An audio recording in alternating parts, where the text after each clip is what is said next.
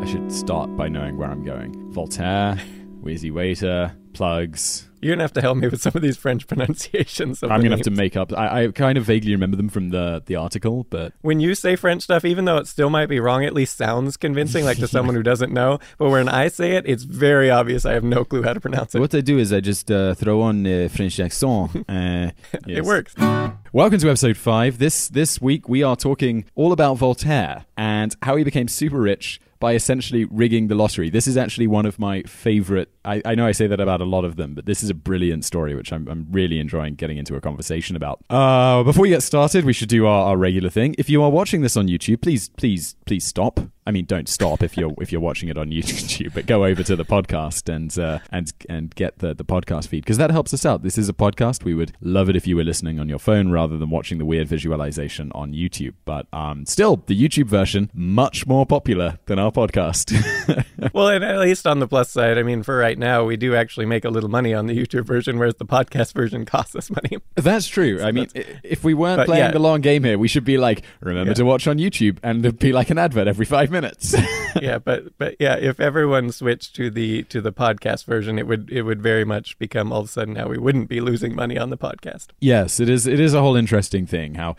Uh, YouTube's fantastic. They can. I, I remember once when we, we started out, I, I vaguely ran the numbers on how much it would cost to host videos if we were doing it on on Amazon's AWS. You know, they provide like hosting so you can feed different things, and it was it was an extraordinary amount of money. So so YouTube hosting videos really makes all of this possible, and in exchange they take a nice slice of the ad revenue. But with podcasts, you do you do host it all yourself. You pay for all of the all of the hosting. So um, hopefully we will be doing the occasional advert in the future. I know we've got kind of some stuff in the pipes to, to kind of that's tied into YouTube. More on that in the future. But you know, when you hear ads that will be paying for this podcast and the the surprisingly expensive business of of feeding it to people's uh, phones.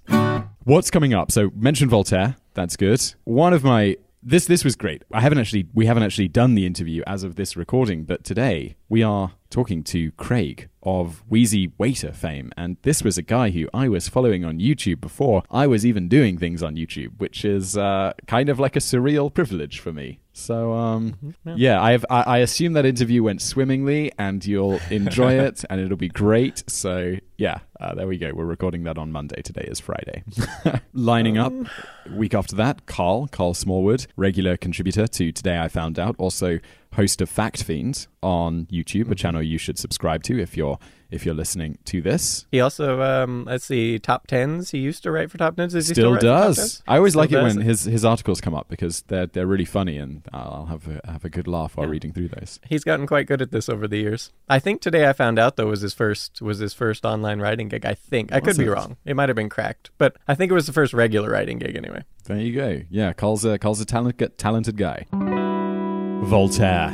Everyone's heard of him. I'm, I'm imagining most people listening to this have at least heard of Voltaire, the the Enlightenment thinker. I see you've described the great Enlightenment thinker. Definitely, mm-hmm. definitely qualifies as great Enlightenment thinker. But And like the king of the smart Alex. King of the Smart Alex, indeed, indeed. Mm-hmm. But there's another story about Voltaire which we're going to get into today, right? Yeah, and it's one that I, I I don't know why like you know when you're trying to get students into Voltaire and stuff, a lot of students are like ah you know whatever this old stuff I don't want to read that or whatever. But I feel like this story is a great way to like wait a minute this is kind of an interesting guy. Like Yeah. uh, I always feel it's like one of those. If this happened today, it would be like, wow, like, anyone would think this is incredibly cool. If this happened today, I'd be like, all right, I guess this guy's like this. This guy's pretty cool. He's pretty smart. So yeah, so we should probably say.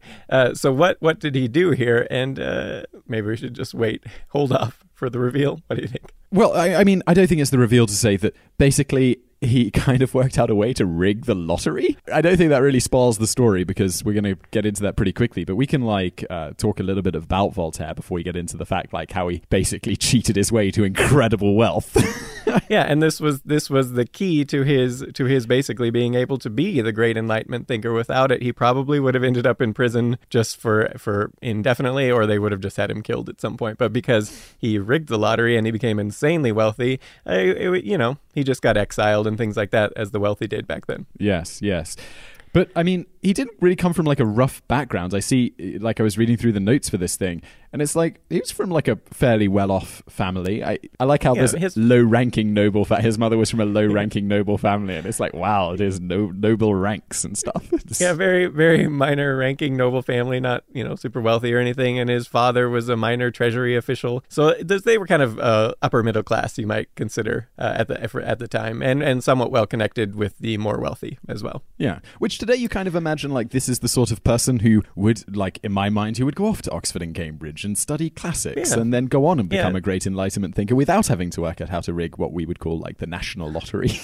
Yeah, but instead, like his father really wanted him to be a lawyer, and so he kind of went to school for that, and he ended up getting a job as like a clerk or something like that, and was pursuing law at the time. And then, but he didn't want to be a lawyer; he wanted to be a writer, and Okay. uh, so he he completely just went against his father's wishes, abandoned that profession, and decided to be a writer, and promptly was gotten all sorts of trouble because he liked to he liked to poke fun at very wealthy and very high no high ranking nobles and things, and make fun of them in satire, and so this resulted in him, you know, in the early parts of his career, there getting exiled from Paris. He also got imprisoned in the Bastille for uh, 11 months before he eventually uh, convinced them to let him be just exiled to Britain. And so eventually, in Britain, he eventually got to come back. Wait, to- do, you- do you know what he went to? Do you know what he went to jail for? Was this just one of his like, uh, you know, his critical pieces of some person who's probably too important and he shouldn't be Yeah, writing uh, badly about? Well, actually, this one, this one, I was going to save it for the bonus facts, but Ooh. at the very end. But but well, we, can, get into we- it in the bonus facts. We can tease it. We can be like,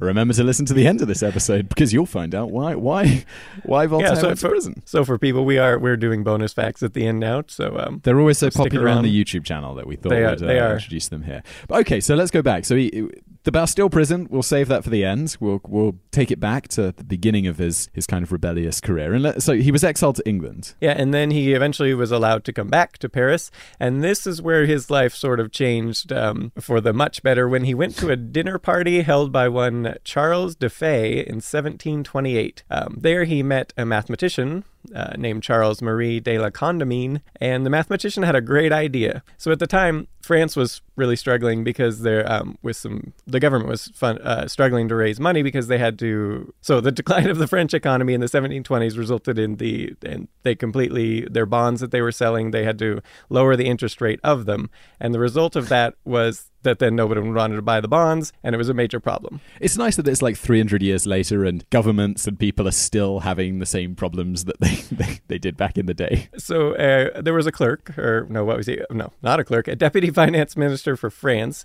uh, Okay, so not a clerk. yeah.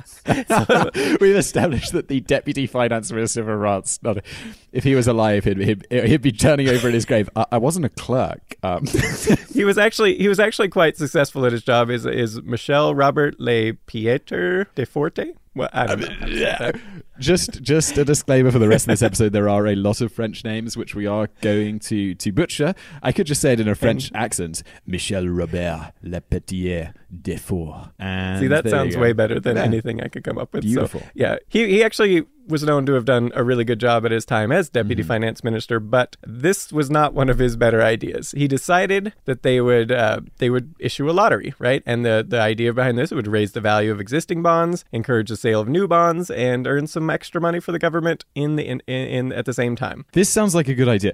Just to go on a slight tangent here, because again, another parallel from the 1720s to today, we have something in the UK called premium bonds, which mm-hmm. are similar to this. If my, I don't own any of these things, but you can buy them. There's no interest, but you get entered into a lottery. So I think you can buy like uh, it used to be like thirty thousand pounds worth of premium bonds, and you'd hold them, and you can go cash them in with the government at any time. But also, you get like an entry for every pound that you have or whatever the value is into a lottery, mm-hmm. and there's like a million pounds prize every month, and, and all of this stuff. And these have been around for ages. It was, I think, it's quite a good way that the government raises money because people, you know, they pay less overall. People love a lottery, and this Yeah. obviously wasn't a good idea for a particular reason. Yeah, this this was uh, what you describe is very similar to his idea, but the difference was so his idea was to anyone who owned a bond, uh, you could take that bond and for one one thousandth of the bond's value, you could buy a lottery ticket. So this is the way the government would make money on it, and it, and the winner of the lottery would then get the they get the face value of the of the winning bond ticket, and on top of that, they get a jackpot of five hundred thousand livres. Is that how you say that?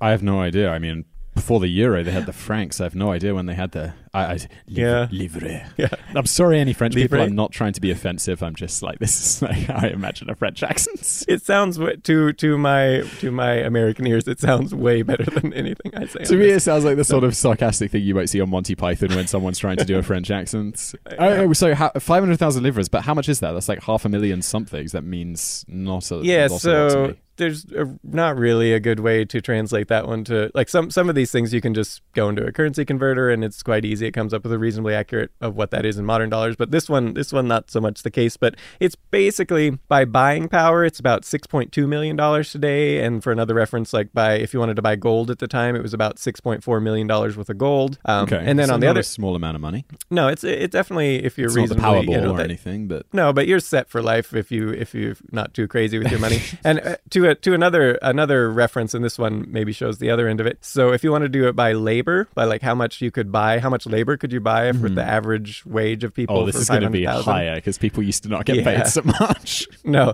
yeah, this is way higher. So in modern day terms, if you were to buy that same amount of labor, it would be 121 million dollars. So Whoa. this was yeah, this was either way you look at it, whether the you know the lower end or the higher end, or this this the person if is set for life basically with just one win. So this seemed like a great way. I mean, Just- people with do a you know, bond. Do you know why? Like, I mean, I, this is just something I've always thought when we're making the videos. Like, some stuff you can do like 1960s dollars to today's dollars is quite easy, and Mm-hmm. Yeah. you can be like, oh, okay, so you know, when they I always think like when they're talking about Mad Men, it's basically you can add a zero onto the end, or it's like eight times, and I always think like, oh, okay, there's, there's a, you know, when you're watching like uh, historic Mm-hmm. TV shows, why is it so much harder when you get into like really old currencies? Can't it just be done in like a similar way? Yeah, well, the problem is in like 1960, you can you can kind of look at the labor and you can look at the inflation in between very easily, right? Mm-hmm. It's not, and especially when it's in the same currency. But even even when it's a different currency, you can usually with most currencies translate it pretty good. But when you're going way back then, I mean, the the, the world was just so different with the way things were done, and you know, like you said, how much people get paid and stuff Yeah. like that. So So it's like you could have loads of servants and a reasonable amount of gold, and today it would be like you could probably have more gold than people because people, you know, labor got really expensive. Yeah, yeah, but I, I feel like that you know, like six million, six million dollars, six point Oh, four I wouldn't say dollars no. Don't get me wrong. Yeah, it'd be like,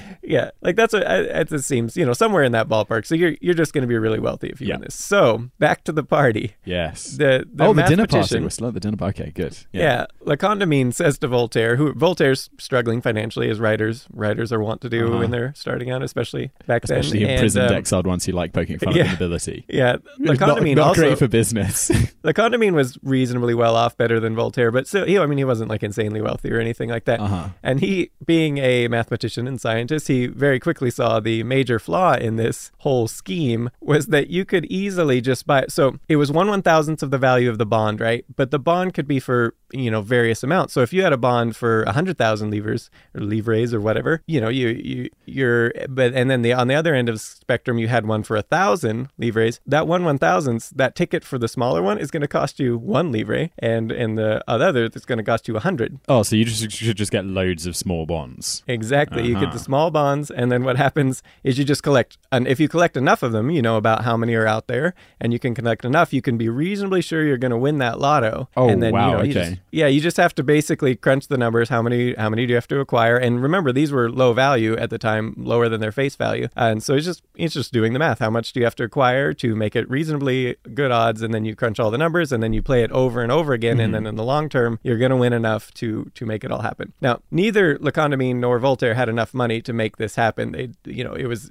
perfectly, you know, the math was there. It's a perfectly good scheme. It's going to work in the long term. You, you might not win the first time, but you know, if you play it, keep playing it.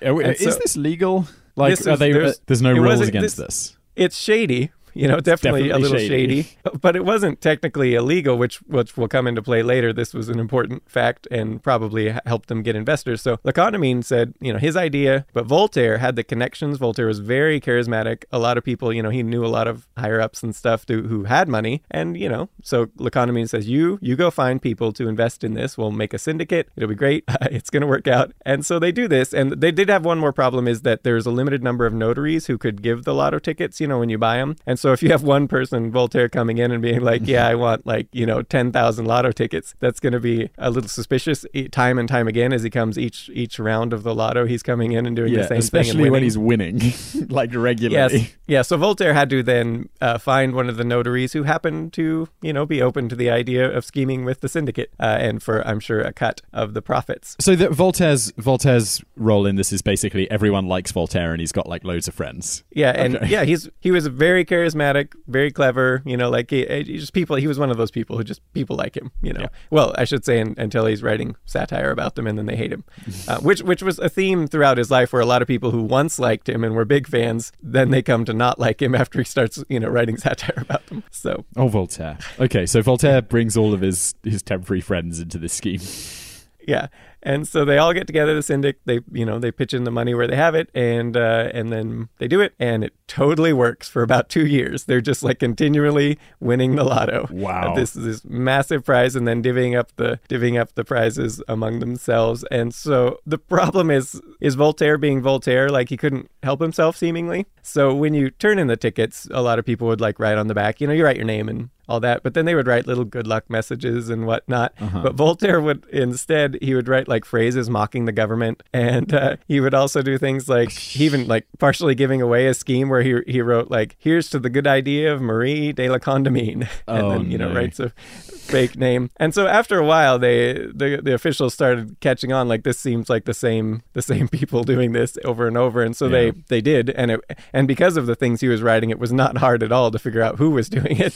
And so the government got on and then they took him to court. They said uh, you're you're rigging this. This isn't this isn't okay with us. And so but ended up because there was nothing actually technically illegal about what they were doing it was just because it was a poorly designed lottery system uh, they ended up getting away with it. But the end result was after the court ruling where they got away with it the they just the french government canceled the lottery uh, from there but in the two years in the interim voltaire himself his own share this is just his share which is a small percentage of the total pot they won was estimated to be about 500000 livres livres of Oh, that's the same amount as total we talked about money before. So like the the six million. it was gold roughly or- yeah so he was he was set now Okay, like yeah. he was fine and yeah so now both Voltaire and Le Condamine were now quite wealthy, and this was this was actually a pretty crazy thing for both of them because Le Condamine, you might not have heard of him, but he actually had some quite interesting things he did with that money afterwards. Which, um, so I guess we should we'll talk about him, and then we'll we'll talk about what Voltaire did with uh, My uh, understanding from like videos we've made in the past about people who like who win lots of money suddenly or you know acquire lots of money suddenly is it all goes terribly wrong. So I was quite surprised. Like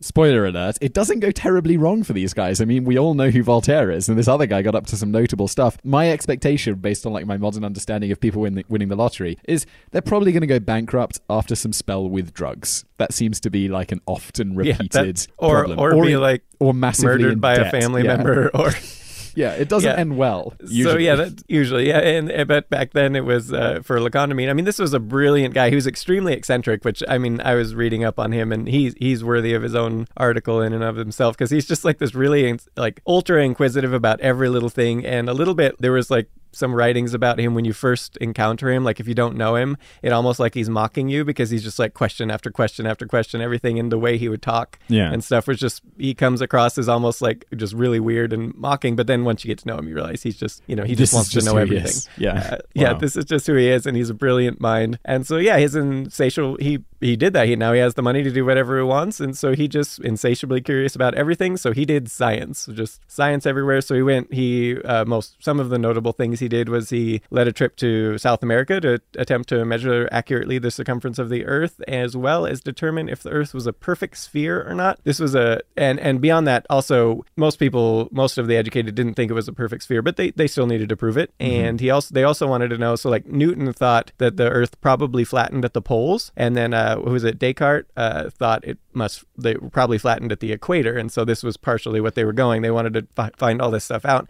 and so he goes and he measures that and they yeah they uh, determined newton was correct and I love this guy. There was- like I'm super rich. What am I going to do? Yeah. I'm just going to figure this out. Yeah.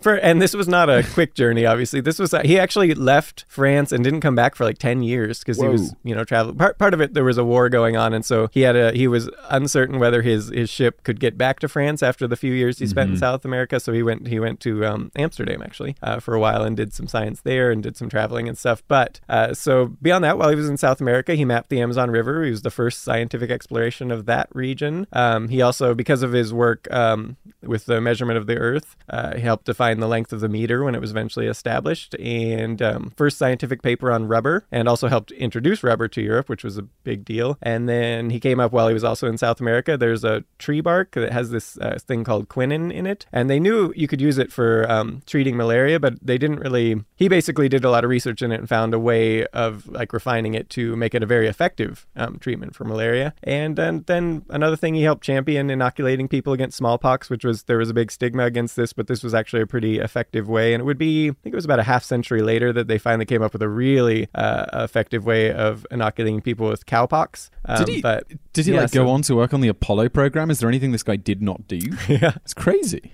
No, he did. He yeah, he basically spent the entire rest of his life just traveling around studying just whatever he came in contact with, and he, it was quite quite interesting. Uh, and But uh, not just one of the more studying it. interesting He things. seems like super successful at everything he does. yeah, and uh, it was just a brilliant mind when he, you know, Wow. he focused that so focused as he was, uh, and then he did by modern standards. This is a little a little weird. I think even in his time, this was a little weird. He had to get dispensation from the Pope or permission from the Pope to to do this. But at 55 years old, he married his 25 year old niece, Charlotte Boisoir de Estueli.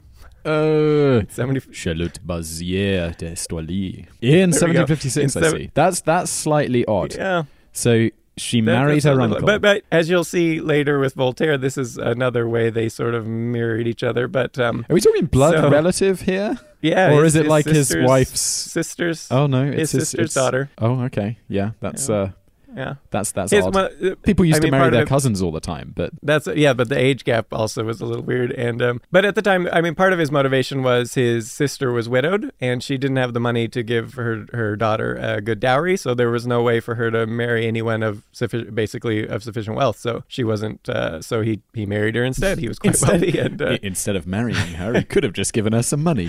apparently they had a great great relationship. She was incredibly intelligent, apparently, and they they they worked well together. There you go. And so, yeah, even All his right. death, though, it was interesting. So this his talk about his eccentricities in his death. So he dies in 1774 at the age of 73. Uh huh. But he didn't quite have to die at this point. It was a scientific experiment. 73 is quite and- old and it- back in the day, right? Ex- and this is what he thought. He thought, and this is what he supposedly told the surgeon who was going to work on him. So there's Oh, he had a hernia. okay. And the surgeon, he, he found this young doctor who who thought he had a way to treat hernias, like this new way that would work. And the doctor was like, "No, I'm not going to perform the surgery on you though, because you're too old. Like you're going gonna you're throw my definitely going to die yeah. if I do this." Yeah. And and Lecondomine, do you want to read this quote for me? Is uh, where where he supposedly told the doctor. Yeah, yeah, okay. That is just the reason. If you succeed, the experiment will make your reputation and establish a precious discovery for mankind. If I come to grief, my age and my infirmities will be the cause, and I only risk two or three years of life. I will be operated. I should have done that in a French accent. I will be operated. yeah, that's, so yeah, and uh, further in his eccentricities. So during the during the procedure, he supposedly kept interrupting the, the surgeon and making Oh, him no. stop, and just so he could ask him. Oh, he's conscious. Of course, he's about- conscious. It's like the the 18th yeah, he's century. conscious. What? Yeah, asking him what, what, what, you know, what are you doing? What, why are you doing this? And just like completely, just curious. He, he wants to know what, what's going on. And he did, he did survive the procedure initially, and uh, the hernia was apparently fixed. Okay. But then he died a couple days later from, of course, infection. oh, Yeah, this that was the thing back then. 1774. We're talking uh, solidly before anesthetics, solidly before painkillers and stuff, right? Nothing effective, not, nothing like we have today. So yeah. When when did they start cracking poppies open and being like, hmm, if we eat this, this works pretty well? I mean, that's like a fairly basic, like, eat this poppy and it will kill you. It's basically what, like morphine in there and stuff or whatever. Um, Yeah, opium. I think they used to use stuff like alcohol and stuff like that, but yeah, nothing. I can't. I, we've done we've done did, articles yeah. on this before. Yeah, I, When, I'm of trying where- to recall. when exactly they came up with all this, but yeah, I'm tr- I'm completely blanking on, on the time frame here. So I, you know, But you could you could be relatively certain he's in some amount of distress while he's having this hernia operated on. He's just like, "Oh, uh, doc, what are you doing there? What are you stitching there? What's what's that?" Like, oh Contamine, be Yeah, quiet. so yeah, completely willing to risk the last couple of years of his life, just you know, because he could have he could have lived with the hernia, but you know, just uh, let's see. This is a new procedure. It could be groundbreaking. I could die, but whatever. I'm old. Wow. And dying of infection, not exactly a great way to go. Back to Voltaire. So Oh, he Voltaire. he he takes his his lottery winnings, which he's already wealthy now, but he's not like Mr. Burns wealthy at this point. Okay. You know, so he he ends up because he has all these connections. He's he's very friendly with a lot of people. He basically did a lot of insider trading um, and Totally legal back in the day, I, I'm imagining. yeah, totally, totally legal back then, not so much now. And he did that, and he made himself insanely wealthy, just where he could now do whatever, like say whatever he wanted. He had the protection of his wealth. No more could. Oh wait, I was gonna. We'll talk about it in the bonus facts how he got thrown in the Bastille, but um. Yeah, so this this wealth shielded him from from serious repercussions for the things he had to say, so he could now say whatever he wanted. And this was a unique position he had.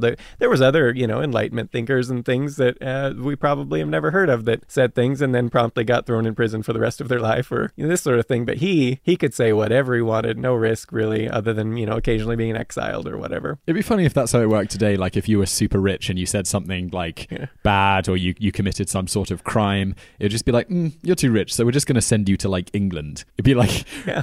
nowadays England would be like, mm, it doesn't, what, guys, stop sending your criminals here. This is weird. I mean, there's still the advantage, of course, you can get better lawyers and they can drag things out and this sort of thing. But uh, yeah, not not quite like then, where you could just, yeah, I'm gonna go, I'm gonna go to England for a couple years, and then eventually you'll, you'll all be no longer as offended as you once were, and then I'll come back. So he gets he gets Yeah, Mr. so- Burns wealthy through all this insider trading.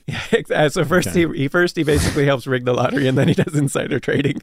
And interesting guy. Going back to his following in Lacondamine's footsteps again, uh, he married he so he had a lot of mistresses over his lifetime and love interests and things, including one one that died during childbirth, which I assume was his child. But uh, yeah, that was kind of devastated him. But then his niece, uh, his his again, No, his- no, he didn't. Also, as with yeah, also with, as with Lagondamine, his niece was the daughter of his sister, and he actually initially uh, he paid for a dowry for her so she could get married, and she married this guy named uh, Nicholas Charles Denis, and but then he died a few years later, and so now left you know her her her father was dead and she had no money, so he he took her on as a housekeeper, and then at some point over the subsequent years they became much closer, and they never actually got married because I think you needed the you needed special permission to marry your niece. Uh, even then, he ne- they never actually got married, but they lived together as as a, they presented themselves as a married couple. And when he died, interestingly, he died in 1778. He literally left her his heart, Oof. like his physical Yeah, heart. yeah.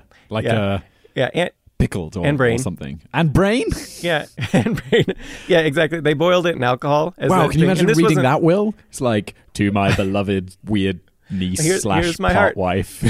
And she she wrote some sort of I can't remember the thing, but she wrote some sort of thing in the box. She kept it in on her little mantelpiece with like pictures of people he liked around. She had a whole like little shrine to him with his heart there. And she wrote something. It was something to the effect like his spirit goes everywhere, but his heart lies here or whatever. So you know, like they they were a happy couple apparently. Even though you know, again, he was way way older than her, and it was his niece, which is a little weird. Happy. Um, a little, little bit creepy on, Yeah. on multiple factors here. And this was unusual Yeah, back but- in the day, so it's just kind of, it's quite the coincidence that Yeah. Le Condamine and Voltaire both married their blood relative nieces. Yeah, you apparently, you know, it worked out.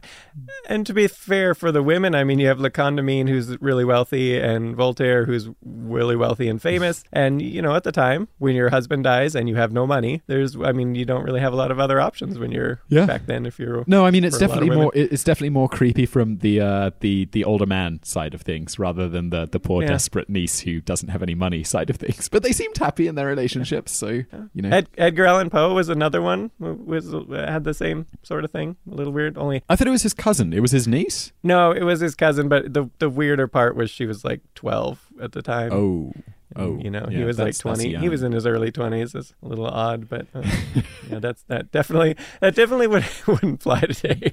No, Even that- back then, it was it was a little weird, and and they thought they that a deal had to be worked out with the parents because everyone did think that was a little weird, and you can tell that even they thought it was a little weird because at first they didn't present themselves that way as a couple until she was a little bit older. uh, um, Edgar Allan Poe and, so- and his company. Yeah, Edgar Okay. Allan Poe was the yeah. Wow. But but they again they had a uh, incredibly happy relationship when you know, and when she died, he was he's uh, she was thought to be the inspiration for a lot of his you know sad love poems like The Raven and whatnot. So Oh, well, there yeah, you go. weird, but Yes, yes, indeed. moving away f- well moving away from the creepy to slightly less creepy Yes, is the let's uh, so do she, that. she kept she kept his his heart and wait, then no, passed it on wait. to her This heir. is still less creepy. We've is gone from really creepy 20 to slightly less creepy. yeah this is less creepy than a 20 some year old with the, the 12 year old so Yes, yes, it the, is. Uh, the so she keeps the heart she passes on to the heirs and now you can actually see it still to this day about a Oh. century later uh, it was donated to the national library of france who um, had the heart and at some point they had to there was like a weird smell issue with it and they had to sort of Mm. take the thing down and um, fix that issue i assume it was decomposing a bit um, but yeah you can still go go there and see and see his heart Wow, That's that would be. Speaking of, uh, you know, things we want to work on in the future, mini documentaries. We should Yeah. go smell Voltaire's heart. yeah apparently it doesn't smell anymore i think Oh, they no, keep I'm it encased in something They should just have it out, out on Yeah. a chopping block or something. Just there's, there's the heart slightly decomposed or whatever. But yeah, as for his brain, you might be, uh, what, where did brain, where did his brain go? And nobody knows. Oh. Uh, at some point, it was it was kept by the heirs for a while, and then at some point there was some sort of auction or something, and it got included with an auction for f- with some furniture, and nobody knows who bought it and what happened to the brain after. After that, so that's been lost to history, unfortunately. Otherwise, I've got a thousand know, Swiss can go see francs, two thousand Swiss francs. This beautiful set of chairs and a brain, three thousand Swiss francs. uh, Swiss francs, French francs, even. Yeah. Wow. So this is kind of funny because Voltaire, of course, was was quite you know he critical of the French government, and yet they inadvertently managed to fund his entire career, and I think that's just kind of there's a, a kind of a funny irony in that. And uh, without that, he probably would never. We probably wouldn't remember him because he would have probably ended up in prison somewhere, and you know never heard from again. That French uh, clerk slash finance minister really dropped the ball on this one. Although Yeah. now we Yeah. have Voltaire. So It worked. It worked out in his great works, which are which are quite fun. I mean, his satire is great. Uh, if if you know, for people who haven't gone and read some, he actually has something crazy like a hundred and some. Uh, he has so many letters, like twenty thousand letters or something, that have been bound in like a hundred and some volumes that you can just go read. Of just and you have like everything from love letters to his thoughts on you know this and that, whatever political thing, his thoughts on philosophy. It's all you can go read them. They're online. He was And it's, like, insanely prolific, right? I mean, Yeah, just like, with everything. Just writing on everything, and great sense of humor, great you know satire, and extremely intelligent uh, with what he wrote. And so yeah, you can even write, you can even read the love letters to his his his niece. Well, there you go. Yeah. We're, we're back to creepy. It's a, it's a real pleasure to start today's today's interview with someone who I was watching on YouTube before I did YouTube. I think uh, Craig uh, Benzine, who is known online as Wheezy Waiter, his YouTube channel, and by Craig Benzine, I suppose, on, on various other projects that he works on YouTube that we're going to get into today, was uh, I think YouTube started for me watching Ali G clips that had been ripped off the BBC or whoever made Ali G, and then YouTubers became began making their own content, and then I discovered people like like Craig, and then somehow a few years later, I'm doing this myself, and I'm talking to Craig with uh, Daven's also here. It's quite quite surreal. Welcome, Craig. It's really great to have you. It's great to be here. Thank you, and keep saying nice things about me. I, flattery will get you everywhere.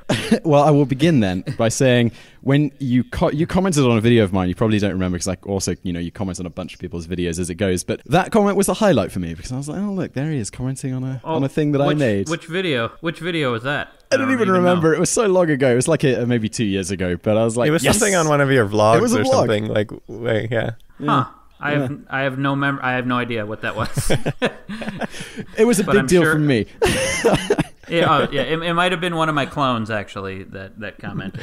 Understand these things can happen in in your position with so many clones. I, right, right. Um, so, for those of you who don't know, Craig has multiple clones who help him with his his YouTube channel, Wheezy Waiter, uh, which if you plug into YouTube, you will find. What else? Uh, what else is are you working on now, Craig? I know you've done things for PBS and, and all over the show, but it's kind of by way of an introduction. Do you want to tell me a little bit about where you where you sit on YouTube today? Uh, well, I'm kind of still doing the same thing. I've been doing Wheezy Waiter for 10 and a half years now. Yeah. And I, I probably have like, I don't know, I haven't checked the count yet, but 1,600 some videos on that channel. That's mainly still what I do. Like, I'm still, still, sometimes I do that every weekday. Sometimes I do it twice a week. I, I've been changing up my schedule, figuring it out as YouTube figures itself out. But I've also now, I, I have another channel called The Good Stuff that I started four, four or five years ago with a group of friends, and it's more of an educational type channel and also like it's sometimes it's educational sometimes it's more like personal growth type channel like i did a i ran a marathon for that channel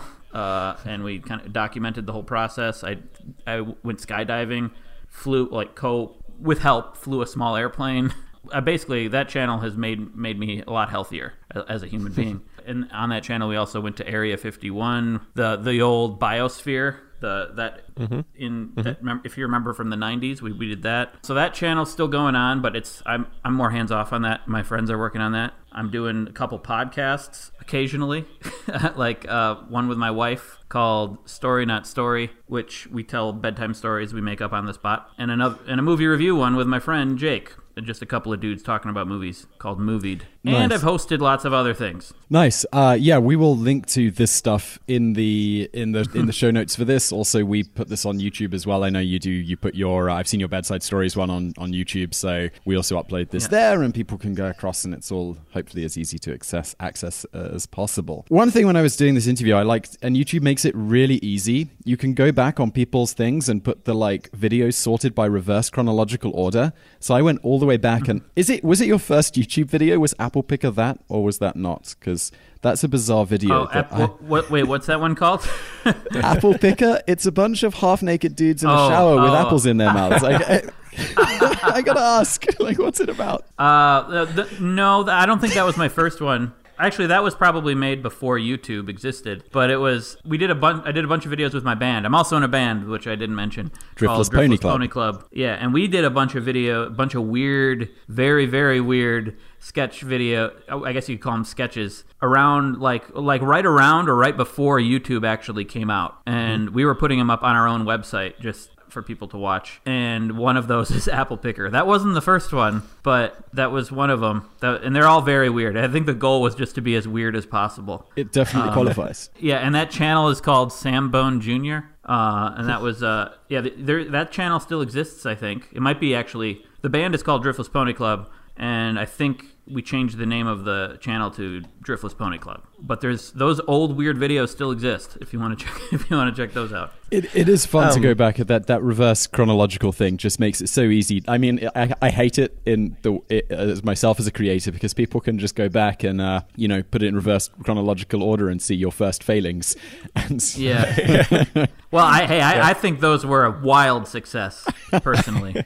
I mean, I, liked think it. I mean it was it was we were just trying to be weird. Like back that was back when you just uploaded things in and you didn't expect like like I didn't expect we didn't have any idea of what YouTube was because it didn't exist yet. You So- didn't expect someone in, in 2018 to be going back and uh, and looking, and it's in it, you, you know it's old because it's in that uh, what was by before 16 by nine, like four by eight or six by some. I want to say like a six by four, but it's not Uh, that. uh, I 16 forgot. by What, nine? Three, No, four that by doesn't- three, I think. Yeah, I think it was four by three. yeah, Four by three. Four by three. Yeah. You know Yeah. it's old when those black bars are at the side nowadays. So you were doing this these videos back then, and then you started putting them on YouTube. Like, at what point did this start to become a business for you? Like something you're like, hey, I could do this and make a living at this. Well, I think uh, around 2007 is when I. That's when I started. 2007 is it when I started uh, Wheezy Waiter. I was I I came across Ze Frank, if you know who that is. Um, he he's now like CEO of BuzzFeed Video, but Wow. but he uh, back in 2005 did a video every weekday for a year. He was basically like one of the first ever to to do something like a vlog. My format re- from the beginning was pretty very similar to what he did. Maybe a little weirder, a little more humor, a little more emphasis on humor, less on anything else. but uh, and I thought I saw his videos and I'm like, huh. I think this is awesome. I'm really entertained by this. I think I can do this. I just started in 2007, but it took. I, I had 100 videos and I had 32 subscribers. uh, uh, because I I wasn't actually paying much attention to YouTube. I was wat- I was putting stuff up on Blip as well as YouTube, um, because that's where Ze Frank put stuff up on was up Blip. What was Blip? So- I, I missed I missed that one. Yeah, I've, I totally Blip- don't know what blip is. Blip.tv. It doesn't exist anymore. It it, it, it did exist for a while though. It it, it like at It least was a first, blip in the history of Yeah. now, now looking back, yeah, that was a that was a bad name for it. Uh, no, I think it, it, it was at least in the first five six years of YouTube, it was it was also around. But I, then I started paying attention to YouTube, and there was this um, there was this also this blog called YouTube Reviewed, which was a small blog, but a lot of people who had subscribers read it, and I I messaged them and they're like, hey, we like your videos, and they did a whole article on me, and then some other YouTubers found it and tweeted about me, and then I started to finally get subscribers after like two years of doing it with 100 videos. and then over the course of that 2000, I also like moved from being a waiter to working for a web development company doing video because of my videos. Um, so I, I actually had a, a job doing video uh, because of because of online video already, but it was still a boring office job and I wanted to do YouTube full time. So so I continued doing it and then over the course of a year I gained like 16,000 subscribers and then I gave an ultimatum the beginning of I think it was 2010, it might have been 2009. I gave an ultimatum. I said if I can get 100,000 subscribers the end of January, I will do a video every weekday the rest of the year. I'll do mm-hmm. one every weekday in January, and if at, if at the end I get 100,000, I'll do one for the rest of the year, every weekday. Mm-hmm. Some people promoted me because of that and tried to get me to there, but I ended up getting like 40,000 or something by the end of January. So, like, more than doubled my subscribers. So I just continued doing it anyway. Uh, Nice. and then and then halfway through the year, I was at around 70,000 subscribers, and then I quit my job and did it full time. So that was 2010, I think, and I've been doing it full time since. And Nice. it- and then it grew a lot through 2012, and then it, and then it was kind of that was kind of the peak, and then but and then it's been like kind of a decline since then, but still able, very much able to do this full time. Yeah. So, And when did the other stuff come on your radar? I mean, the good stuff is is something you know I enjoyed particularly when when you were doing it. Still enjoy it today. When did, is that something that came about? Because pretty obvious question. It's I mean, I got it. You got to have been doing your successful channel, and they were like, "Hey, uh, you want to do something with?" you started it then because it was was it in collaboration with PBS originally, or was it No, something you kicked off and then they came on later? It was actually in collaboration with Google. Uh, Google wa they were they they were doing their premium channels where they they gave people a bunch of they didn't I wasn't a premium channel though. it didn't didn't get nearly that much money they were giving out like million dollar budgets to people to start YouTube channels like that's how Crash Course started that's how SciShow started. That's how um, I believe Rhett and Link, Good Mythical Morning, how SourceFed, all of those they started because YouTube gave them money. Google gave them money to start their start channels. Gave like Philip DeFranco money, gave Hank Green and John Green money. Did you know that? No, I had no idea. I just wrote it. We've got this like Yeah. you know the Google Drive thing where you can share a document, and I just wrote "whoa" and bolded it. I had no idea. That's crazy. yeah. I, I mean, to, that was like all over the place back then. I mean, I feel like an old man now. That that's common knowledge to me, but it's not to you guys. Yeah, there were a lot It's of like- channels that started. A lot of them, a lot of them ended up failing. But like SourceFed, what lasted a while, but did end eventually fail recently. But um, but like Crash Course is going going strong, and SciShow and all those. My channel was like a smaller version of that. It was like uh, they were. It was more like we we want to we're trying out new formats and we want to see how they work. It's sort of like a study they were doing. I offered up the idea of the good stuff, which was, you know, This American Life, The podcast? Yeah, yeah the podcast. Yeah. Uh, I know you're not American. Well, you well at least Simon isn't. But Yeah. uh, This American Life uh, definitely ranks, you know, in the in the top ten, even in the UK. I imagine. yeah, yeah. Um, well, I was I wanted to do something that was like the format of that for YouTube, so that's how it started. It was like a series of five videos around a topic and put into a playlist. And so they gave me not a lot of money, but an, uh, a tiny budget to to start that. So then I got my friends together and we we started that channel, and it did fine for a few years, but then they were gonna they were gonna weren't gonna fund it anymore. So then I got I talked to PBS and they funded it for PBS Digital funded it for a year, um, and Nice. we did and we did. That's probably that was probably the the as far as the, it was the best budget we had for for videos on that channel for a while.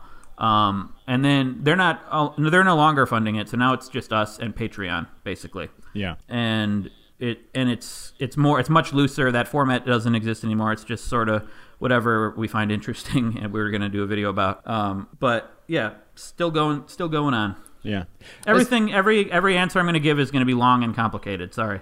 That's It's- perfectly fine. yeah, they're the best types of best types of answers. Yeah, the worst ones. It's like, so uh, what have you done with what was the good stuff? It, it was a show. So yeah, yeah, yeah. rather it, i mean you, you speak there like about doing the things that you you know what what you find interesting and going out to make a video about it. I think like uh, our channel sort of started taking off last year i think was when things started going well. And now it's what we found i mean we haven't you know got any uh got a, a backer behind us or anything but having the money coming in from that is like so cool. We can go and do things. Like we're going to vidcon. Well david's leaving in like an hour and a half and i'm leaving Yeah. uh, in two days because it's a little closer for me. David's coming in a day early to get over his jet oh, lag. oh, the.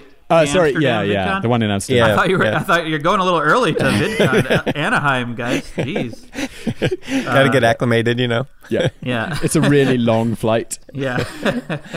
um, oh, jeez. and just cool how we can, you know, now that we can we can go do that, and we've got like two sort of we, we keep calling them mini documentaries, and people Yeah. in the comments are like they're making a drinking game on this podcast about how many times Simon says mini documentary in an episode. So uh, I have I have to bring it up. Yeah. Yes. I'll play. I'll play along. I'll play along. I just how many times we can uh, mention it, but it's so great to be able to go and do this stuff, and I think that's one of the best things, at least for me, about being a YouTuber, getting to go and do all this all this fun stuff. Just, well, when you're when you get to be my my age, and you- uh, and doing this for ten years, conferences like Playlist and VidCon become like family reunions. It's like it's like Yeah. a, a lot of my friends I only see at these conferences, and mm-hmm. it's it's really that's uh, seeing meeting people who watch and then seeing friends who make videos is the best mm-hmm. thing about it. Is the best thing about those conferences. yeah, Nice. Yeah. I think like this is this will be my first one. I've never been to the one Yeah. in. Me as well. Mm-hmm. Yeah. I've been to ten of them. Wow.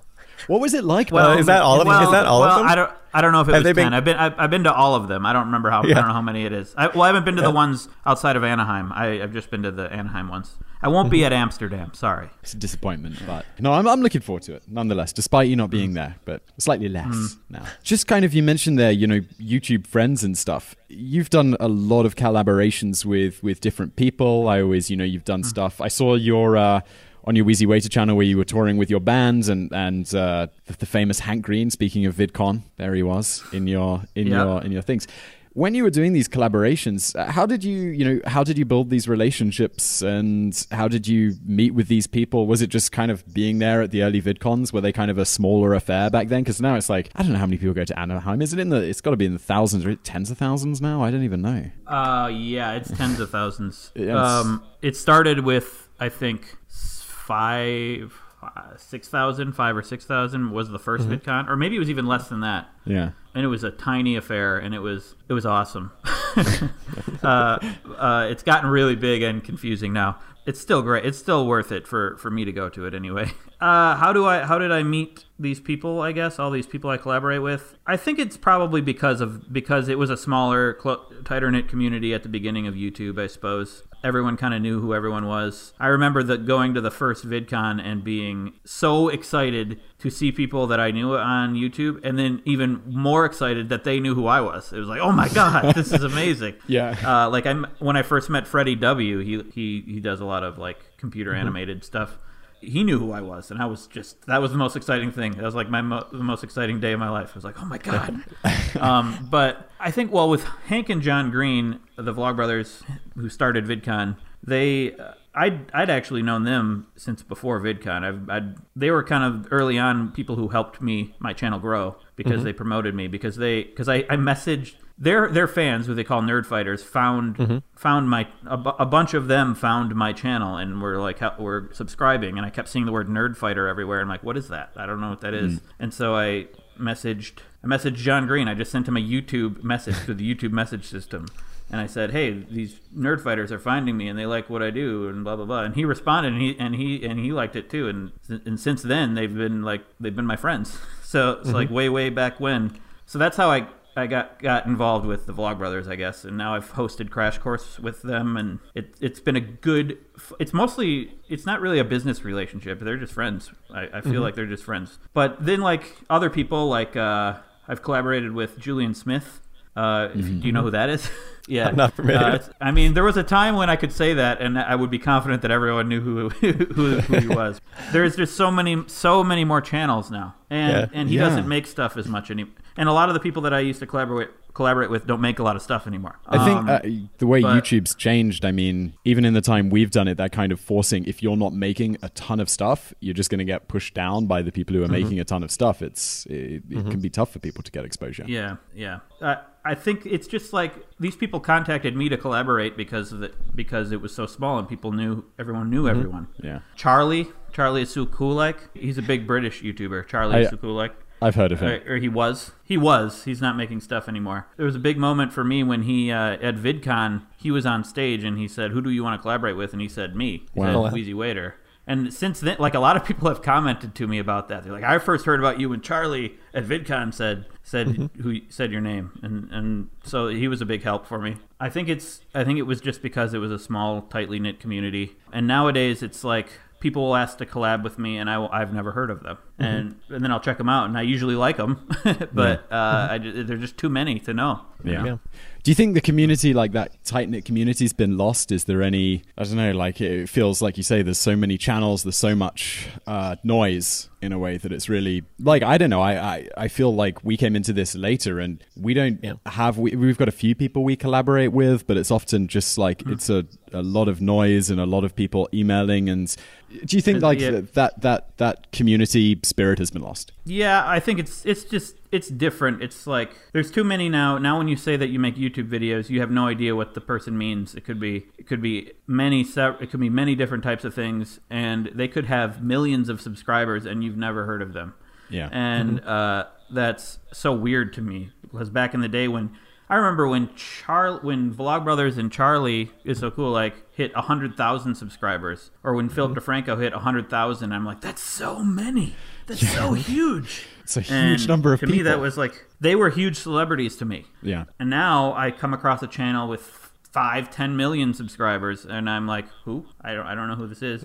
Yeah. Uh, I would say that yeah, obviously there's something lost in the tight knit community, but I think ultimately it's it's a good thing. I think it's it's probably better now because there are more people making a living and making a success out of YouTube. I think that's probably ultimately a better thing than just a few the the few elite people making a living. I've I've certainly found like some you know it'd be like oh yeah I I make I make videos and they're like oh you must know this person and I'm like who with the what and what do they do and it's like well they make videos about something that I've never heard of and it's like they've got six million subscribers it's like oh okay good Uh, it's just weird. It's also very confusing, and I don't. And it's kind of. I used to think I could. I could somewhat have an idea what the future was going to be like, and now I have no idea. I have no idea what what this means for the future of entertainment and how we how we get our information and and make a living and doing this. So- I have no idea. How do you how do you manage that with the you know because you make a living at this and it's changing all the time and you've been around you know for pretty much since the beginning. So how have, over time have you managed that to make it keep making you a living while it's completely changing? right now i mean i've i've just compared to other people who do this usually i feel like i've made i make more content i make mm-hmm. more than a lot of people do like a lot of people mm-hmm. have make like one a week or one a month i if i make one a week which i well late the past few weeks i've been making one a week because we just moved and and i had a baby congratulations But, uh, by the way well, th- thank you. But that's like I feel guilty making one a week. Like I usually make at least two, often three, and then there are periods of time where I make them every weekday. Uh, and I feel like because I make a lot of content, I've developed over ten years. I've developed a very uh, loyal base of people who will watch and who know me. And who are who are really just a really good audience, really good, nice, friendly audience because I've been honest with them. They are honest and nice with me. So Patreon has been very helpful uh, because because of all of those reasons. So Patreon and then occasional sponsors, and I'm doing fine. And I also don't I don't live uh, like royalty, so so I'm fine. I don't I don't have a lot of expenses. I want to. I wanted to ask, like you mentioned there, about your audience and kind of the the loyal people who keep coming back. One thing that's uh, given, you know, made me a constant fan over, you know, the, the years that I've watched is the comedy that you work into your videos. And I don't know, like as a British person, I think we like this kind of slightly absurdist kind of. I, I I don't know, like there's a lot of American comedy which seems to be more in your face than yours, which is kind of a more subtle, almost British comedy thing. I'm just well- wondering. Go on. Well. I actually I prefer British comedy just Yeah. personally. I like I feel like and it's not it was never a conscious thing. I think I just I just naturally like that kind of humor, and I, I didn't even realize it until until I discovered so many British people liked my videos. Yeah. Uh, like I just thought I was I just had weird absurd humor, but it turns out I have weird absurd British humor. There's a whole nation of people with absurd humor. So Yeah, I- I- right. I, I think it's I think it's more than just British. I think it's a lot of countries outside of America. Like like Australian humor and New Zealand humor to me is pretty similar to British humor. Yeah. Um, and I have a lot of people who like me from there too. I've actually I've, I there's been indication that I have a lot of people from Russia who like Oh. who like me, which is weird. Yeah. I, I don't know anything about Russian humor, I gotta say, but uh, No. Um, I just do what I do. I just do what I do. I'm not consciously trying to appeal to anyone. there's a there's a big difference in my eyes, like because I I like comedy, but then I'm aware that you know I'm not necessarily hilarious, but you are always funny, and I'm kind of like, did you? at a pretty crazy, like really frequent rate. The the rate you turn out the videos, like you said, it's amazing. Like with your skits and stuff. Yeah, I think you, it- you come up with a uh, lot of good jokes.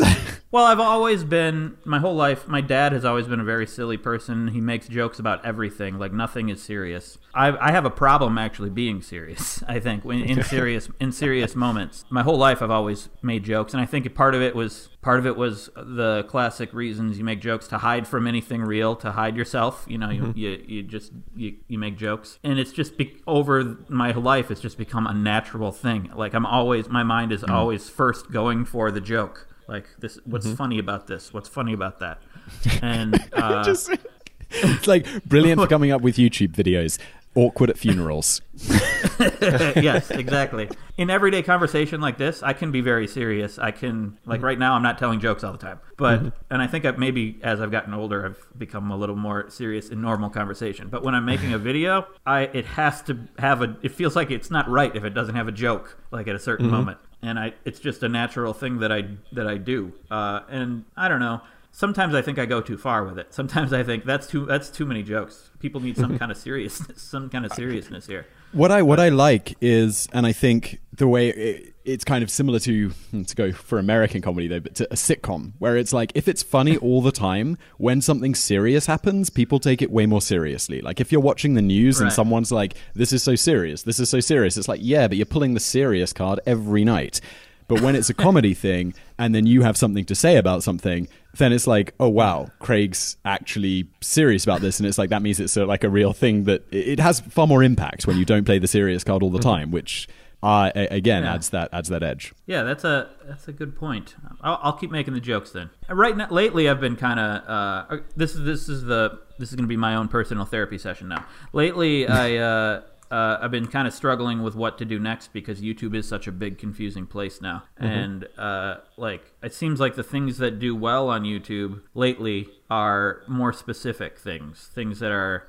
E- consistent and specific about a topic. Like uh, uh, you got well, your channel, one of your channels today, I found out very. It's a specific thing. I mean, it's it it has a broad range of topics, but it's specifically this is a weird fact about the world, and, and then you, and then you talk about it, and or like uh, there's channels where it's like or like um fact based like list channels. There's always we're gonna do a list of things. We're gonna Yeah. do a list of things or what's in or like unboxing videos or like and, and the channel is all about that one thing my channel has always been about everything it's, it's been whatever i want to do that day i'm going to do an unboxing video but it's going to Yeah. have a wheezy well wheezy quality to it and it's just going to be weird and funny and not serious and there's going to be nothing real about it um, uh, and I'm, I struggle with do I want to go do do I want to have a weekly segment where I do unboxing videos or or, or a sketch comedy or you know or do I do I want to get consistent in that way? And then I try mm-hmm. things and I'm like yeah this is fun. I don't want to do it anymore. And then I'll try something else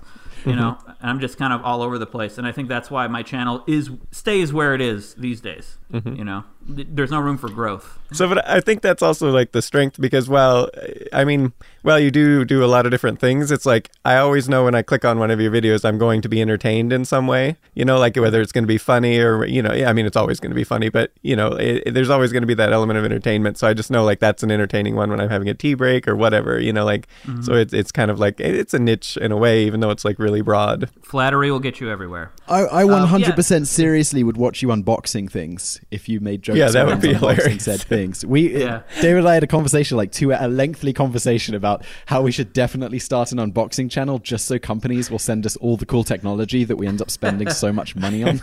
just unboxing Right, it all. right. Because that's how I it mean, works, right? Right. Oh, it, it is actually probably. Well, another problem is I actually don't like having a lot of things. I don't. I don't. if, we're, if we're talking unboxing specifically, like uh, I would, I would probably like it for like a month, and then I'd be like, I don't want all this stuff. I want to get rid of this stuff. And it would be, I would feel like I'm lying to people if I'm, I'm pretending to be excited about getting things, like opening stuff up, because I don't, mm-hmm. I don't really need anything. I'm, I'm happy, guys. I'm happy. I've, I- I've got an angle. I've got an angle for this. We could brainstorm a whole new YouTube channel right now. It's called the Yeah. Boxing Channel, where instead of unboxing things, Yes! you box your things and give them away Yes! to, to charities or or like anything could come That's in. beautiful. That's well, you do. beautiful. You could do both. Like Monday unboxing, Friday boxing up, and sending off to whichever charity. Yeah. That is wonderful. I bet it's it's too good of an idea. It's probably already been done. Let- Someone's probably doing it. Let's you should Google it right now. The Boxing Channel. Weird. That's Boxing that's Channel. not going to be Google. That's not going to be YouTube Googleable, which is what I call searching on YouTube because you're just going to get people punching each other in the face. Yeah, yeah. Pugilists. The Reboxing Channel. I, I still like boxing. I still like it. Who cares? Who cares? See, that's why. That's why I, I don't. I'm not successful. You- wait, wait. It'll be the ultimate. You know you've made it when you type into Google boxing, and the number one result is your channel, rather than something related to the sport of boxing. High, higher, higher than Rocky, or higher than who's the who's the latest famous boxer? I don't. I don't even know. There was a dude who was not a boxer who was fighting a boxer. Um, I really know nothing about this. Apparently, Yeah. Mm, yeah. me neither. I know the boxer won, but then even the guy who lost walked away with hundreds of millions of dollars. And then I thought I was in the wrong business, and then I went back to work. Yeah, Yeah, but then you would have to be punched in the face a bunch of times. Yeah, it'd Yeah. probably be worth it. It'd probably be worth it. Yeah, I think it's like if it was one fight, I'd do it. I mean, one concussion's not too bad. I think it's that like years of getting to the point where someone's going to pay you hundreds of millions to lose a fight. One concussion's not too bad. I got you. I'm gonna So- quote. You, you should put that on a T-shirt. one concussion's not too bad, and we just hand it out to boxers, and uh, it's, but you don't build a career that way.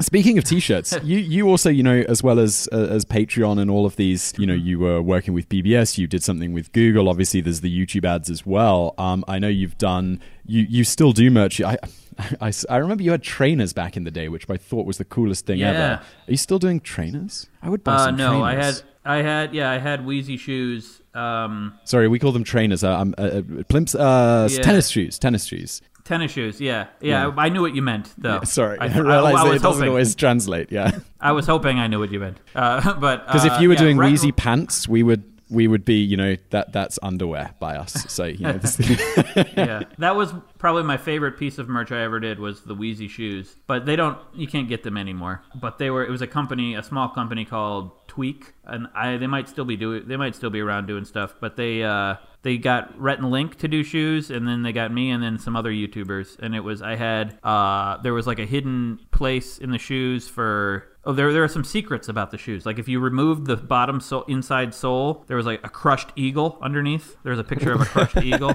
I just hit my mic stands with exclamation of coolness. If anyone heard that that rumble. yeah, yeah, they were cool shoes, and I had I had a couple pairs, but I wore them out. I don't I don't have them anymore. Oh no! I don't I don't I don't Not like I a fresh pair in a keep- box. I just don't keep things, guys. I'm a, I'm a minimalist. I just get rid of stuff. If you, this is my new office. I'm showing you. This isn't going to work on podcast, but it's uh it's a big empty room right now. Pretty much. It's a nice. I used I used to be a lot more minimalist until it was like, oh yeah, you need like a an, an iPad for a teleprompter, and then like a camera, and then like a tripod, and then lights, and then it's like, oh, you don't want to constantly be taking one camera to the other tripod to shoot another thing, and so then you get another Yeah. camera and another tripod and another Well- teleprompter and I didn't show you the part of the room over there, which has my the light. my it, well the light is in the closet and then i have several small tripods. I have two cameras one of them's being fixed. So i have equipment but it's actually a pretty small amount of equipment for i only have one light and uh, i don't have a teleprompter. I never used i've never used a teleprompter. I have for crash course but uh, but yeah i keep, still try to keep it as minimal as and when i get new equipment i try to sell the old equipment because I just don't like having piles of stuff. I just don't don't like it. Mhm. Yes, I, I, I, I am the same way. Like big cupboards filled with stuff that people never use just feels like a weight on me. And then also like I have a big problem with the waste. Like if there's an old camera sitting there, it's like I feel like someone should be as uh, the money also for selling it's obviously a bonus, but it's also like that waste that that wasted utility. The fact that that camera is sitting Yeah. there that someone who is not me would really like to use. Yeah, now I'm thinking about. I do have a, I have a GoPro and another small camera. I think I have two GoPros. I have I have a friend who worked worked for GoPro who sent me GoPros. So so I have stuff that people give me. I probably never would have bought it, but and it's, it's a good problem to have, I guess. I shouldn't be I shouldn't be complaining. Well, it's a good. You could do this. This could be your first video for your uh, boxing channel. My- But- yes, yes. Box up the. But the problem, I don't want to box up gifts from people. Like, like uh, my yeah. My friend gave me this through him. This out. Yeah. changing tack a little bit. I mean, we've already talked a mm-hmm. bit about you know gear and YouTube and how it's changed over over the years. I mean, ten years ago was a really different time, especially you know with regards to community. Is there mm-hmm. anything that that you found? What what do you think's changed the most? Is it you know? I always think now shooting, and I wasn't doing video ten years ago, but the fact that a drone is basically what a helicopter and a camera crew used to do 10 years ago. Like I love the TV show Top Gear. I don't know if you've you've ever seen this, but it's this British show where these guys. Yeah. and it's just the most beautifully shot thing. And it's just they're, they're filming these cars from like helicopters. And it's like now i'm shooting on this this of one thing i have is this this the, the mavic drone. It's like it fits in your hand.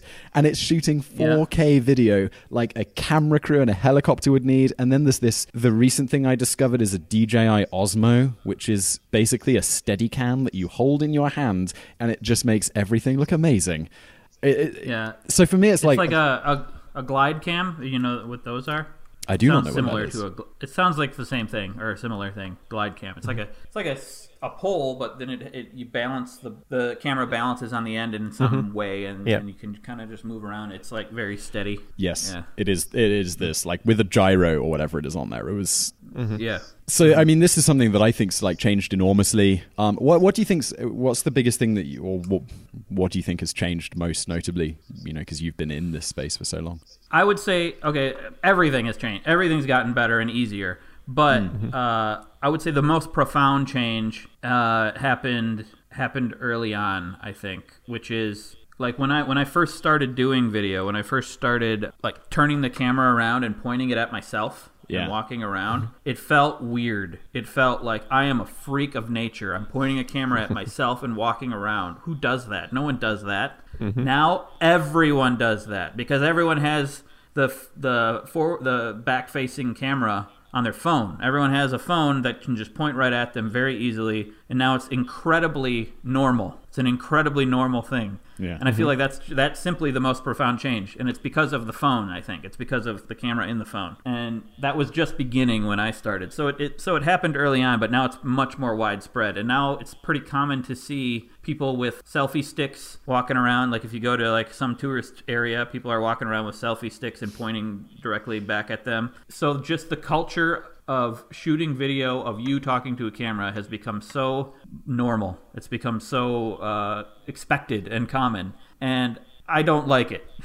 I, don't, I don't. I don't like. I don't like that it has become common because I took a big risk doing that. I felt like I was. I was like. It's a I was like pioneer in in, in Yeah. awkward things in public.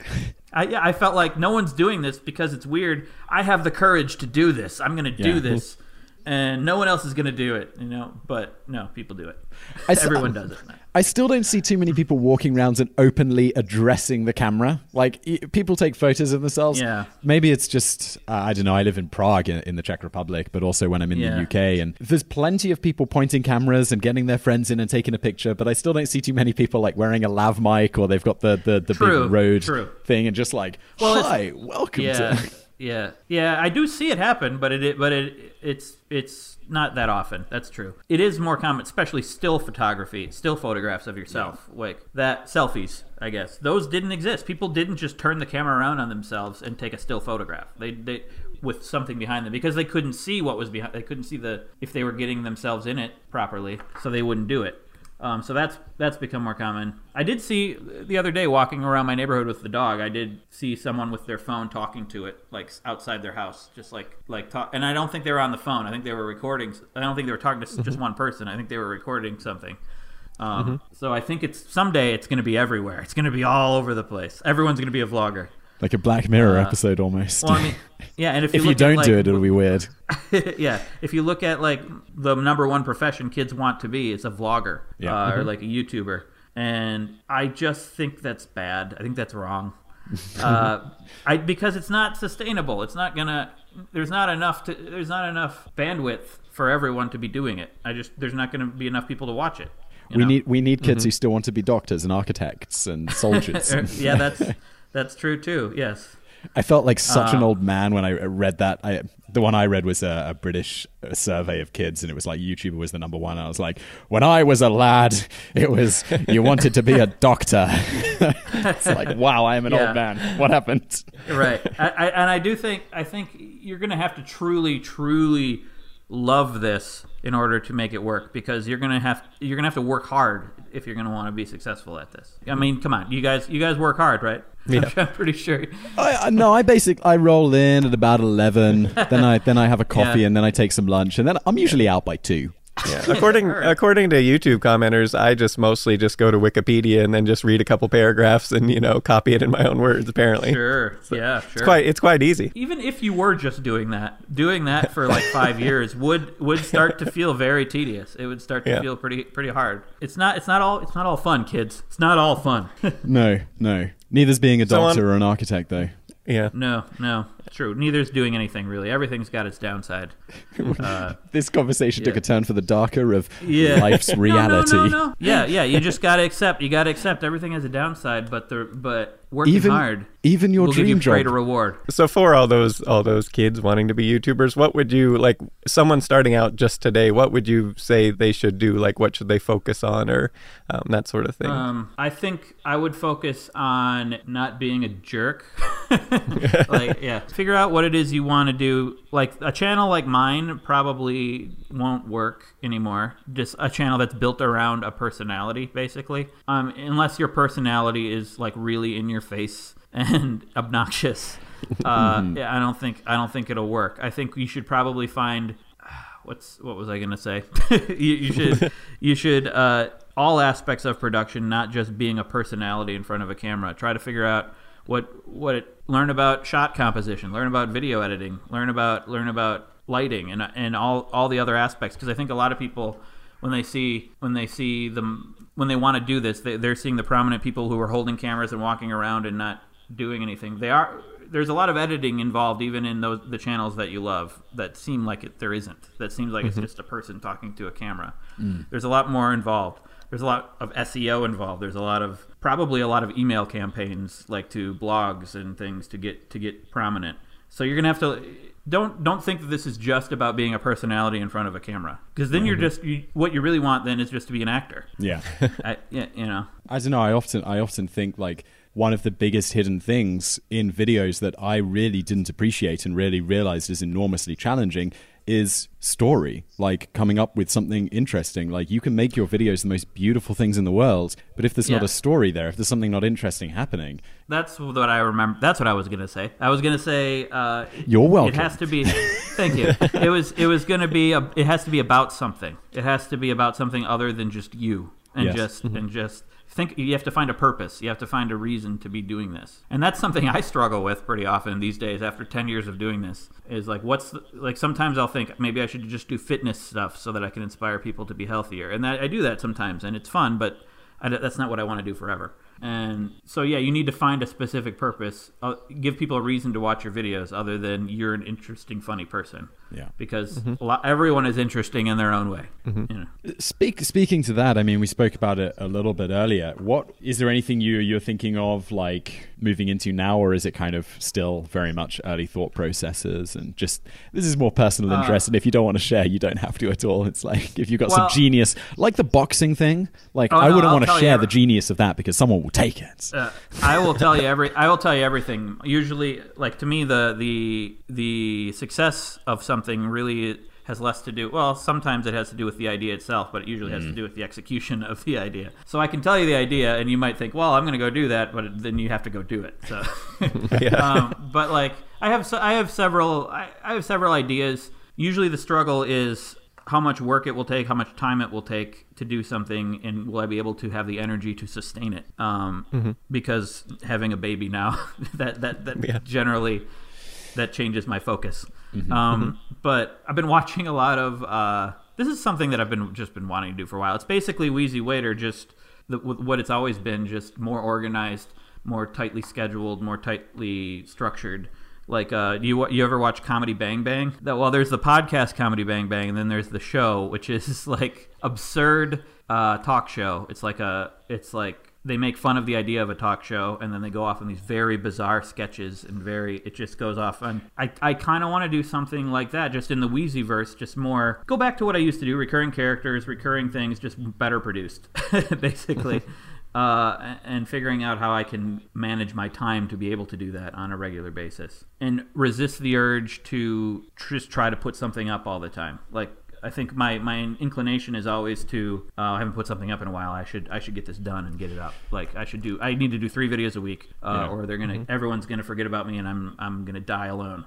Uh, but uh, Taking a turn for the dark again. yeah, right. I mean, because It's like your dream job will suck and you will die alone. Thanks for listening, everybody. Well, yeah, Wheezy waiter. Exactly. Yeah. Well, back when it start, back when YouTube started, that was what worked was putting putting up more stuff. If you put up more than someone else, and it was reasonably edited, if you competently put together, you were going to be more successful because you're going to be more visible. You were just there's just more. But now there's just too much out there that that doesn't work. It has to be there has to be some sort of other magic. I don't know what works now. I I, I really don't know. Uh, so I don't know. I don't know if I answered your question at all, or if I just rambled a bit. But that uh, that's what I'm thinking right now. No, you, you you did answer. I appreciate it. I was just thinking like related to that that idea of what's a negative driver and what's a positive driver because like with our schedule we're putting out a video 6 days a week, sometimes 7 days a week depending on how lazy I'm feeling on Sunday. And it's like in a way like like you say it's kind of like that's a as good as it is to have the schedule it's a negative driver. It's kind of like it's something I have to do, mm. not something that I I mean I not want not have, you know, it's it's more complicated than that, Yeah. but it's not a positive like but then we're going to Amsterdam and it's like making these documentaries mini documentaries take a shot everybody It's like a new a new thing and that's like a much more positive thing for me and I'm like I'm really looking forward to trying out new things and Mm-hmm. doing things like that and and I, I guess like learning sorry now we're into my therapy session this is kind of an interview with yeah, Craig well, you know that that's the problem though. It's like you. I think the most often the most exciting thing about a project is the beginning of the project. Is like when you start. You're like, this is exciting. We're gonna find out what happens. If Oh, you do man, it for so years. True. yeah, but if you do it for years, then it's like, oh, okay, I know everything that's to expect now. It's like it's kind of it's kind of boring. You have to keep it fresh somehow. And so I was watching Comedy Bang Bang, and I was like, I'm this is bizarre and absurd, and not everyone likes. I'm sure this isn't for everyone. Uh, I love this, and I'm in, and it's there's nothing necessarily groundbreaking about it. It's just a bunch of sketches and it's just a bunch of people being silly. But I'm very entertained watch seeing how far and absurd they take this wherever they're mm-hmm. going with this. Yeah. And and I think I could I sh- I need to I need I want to do that. I want to do more of that and I want to remind myself while I'm doing it that people are going to like it because it's hard to mm-hmm. remember after doing this for so long everything seems nothing seems new anymore so it's like mm-hmm. I have to remind myself it doesn't matter it's still fun it's still it's still entertaining you know mm-hmm. And I think I, I don't know, like I feel I, I- recently took an improv class because I was like, I'd like to be more mm-hmm. funny. and it's like even when it's even if it doesn't land, it's still fun doing it, and it's still I don't know, it gets you out of that comfort zone. It's trying something new. It's it's one of those things. Even if it mm-hmm. fails, uh, uh, at least you tried. You know, at least you you had a crack Right. at something. And I have. I mean, I'm very fortunate that I have the the base of Patreon Patreon supporters and Yeah. just regu- and just YouTube supporters, so that if I if I do fail, it's not going to be that colossal of a fa- of a failure, unless I unless I offend a bunch of people and you know and fail in that way. But uh, Honestly, I don't think I'll. judging by what we've seen on YouTube lately, you could pr- do something pretty darn heinous. And Yeah. then go off YouTube for a couple of actu- weeks, make a public apology, Yeah. get a million extra subscribers, and in six Yeah, months, actually be- no one cares.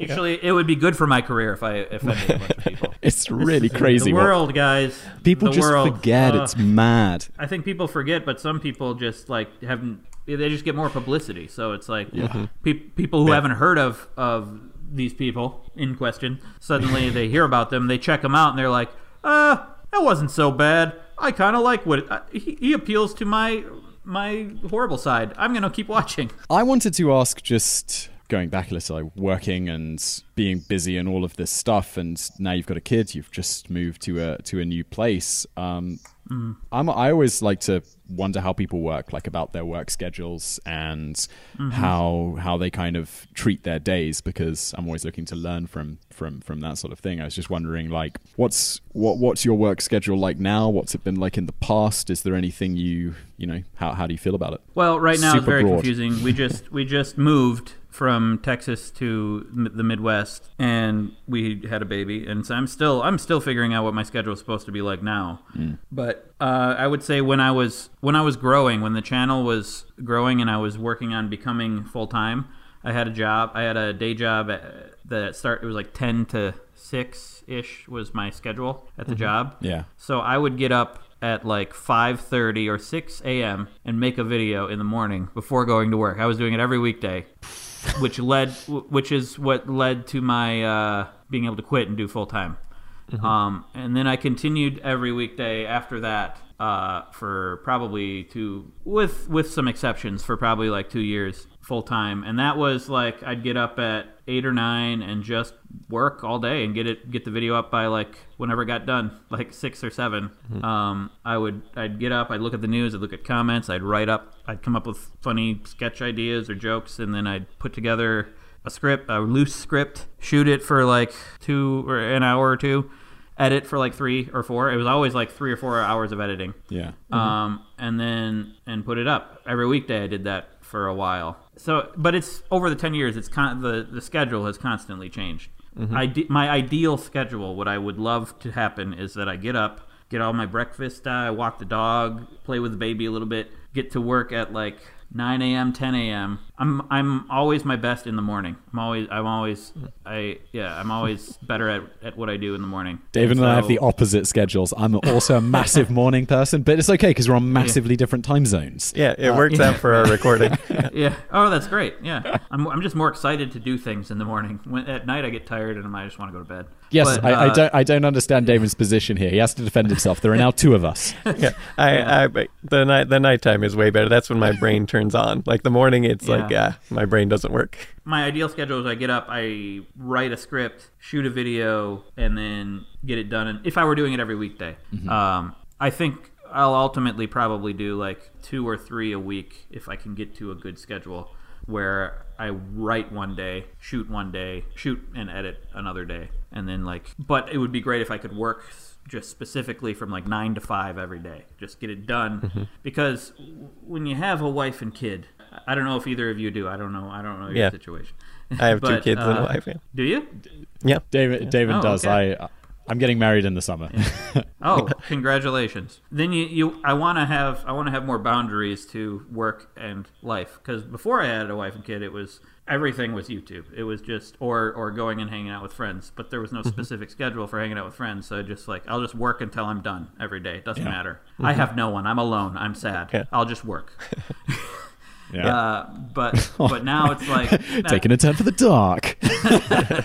yeah but now it's like I, I want i want to have time with outside of youtube i want to be away from it yeah. um Yeah. so so i feel like it would be great if it were like nine to five or Mm-hmm. four even just like cut it off after that time i'm done whatever i got done i got done Yeah, especially with the kids. Like, I mean, like your wife's going to be a little more understanding that oh, you're going to need to work a little bit later, but your little baby is like, no, I want your attention now. You know. right and also my wife has been dealing with the baby all day so like Yeah, i need to give yeah. her give her a break uh, what usually happens though in this job is you're working on something and you're almost done and you need like another hour and you'll be done and you can put it up on youtube or whatever and then so then it, and then it extends into the evening time into your lifetime so i'm What? just gonna make yeah.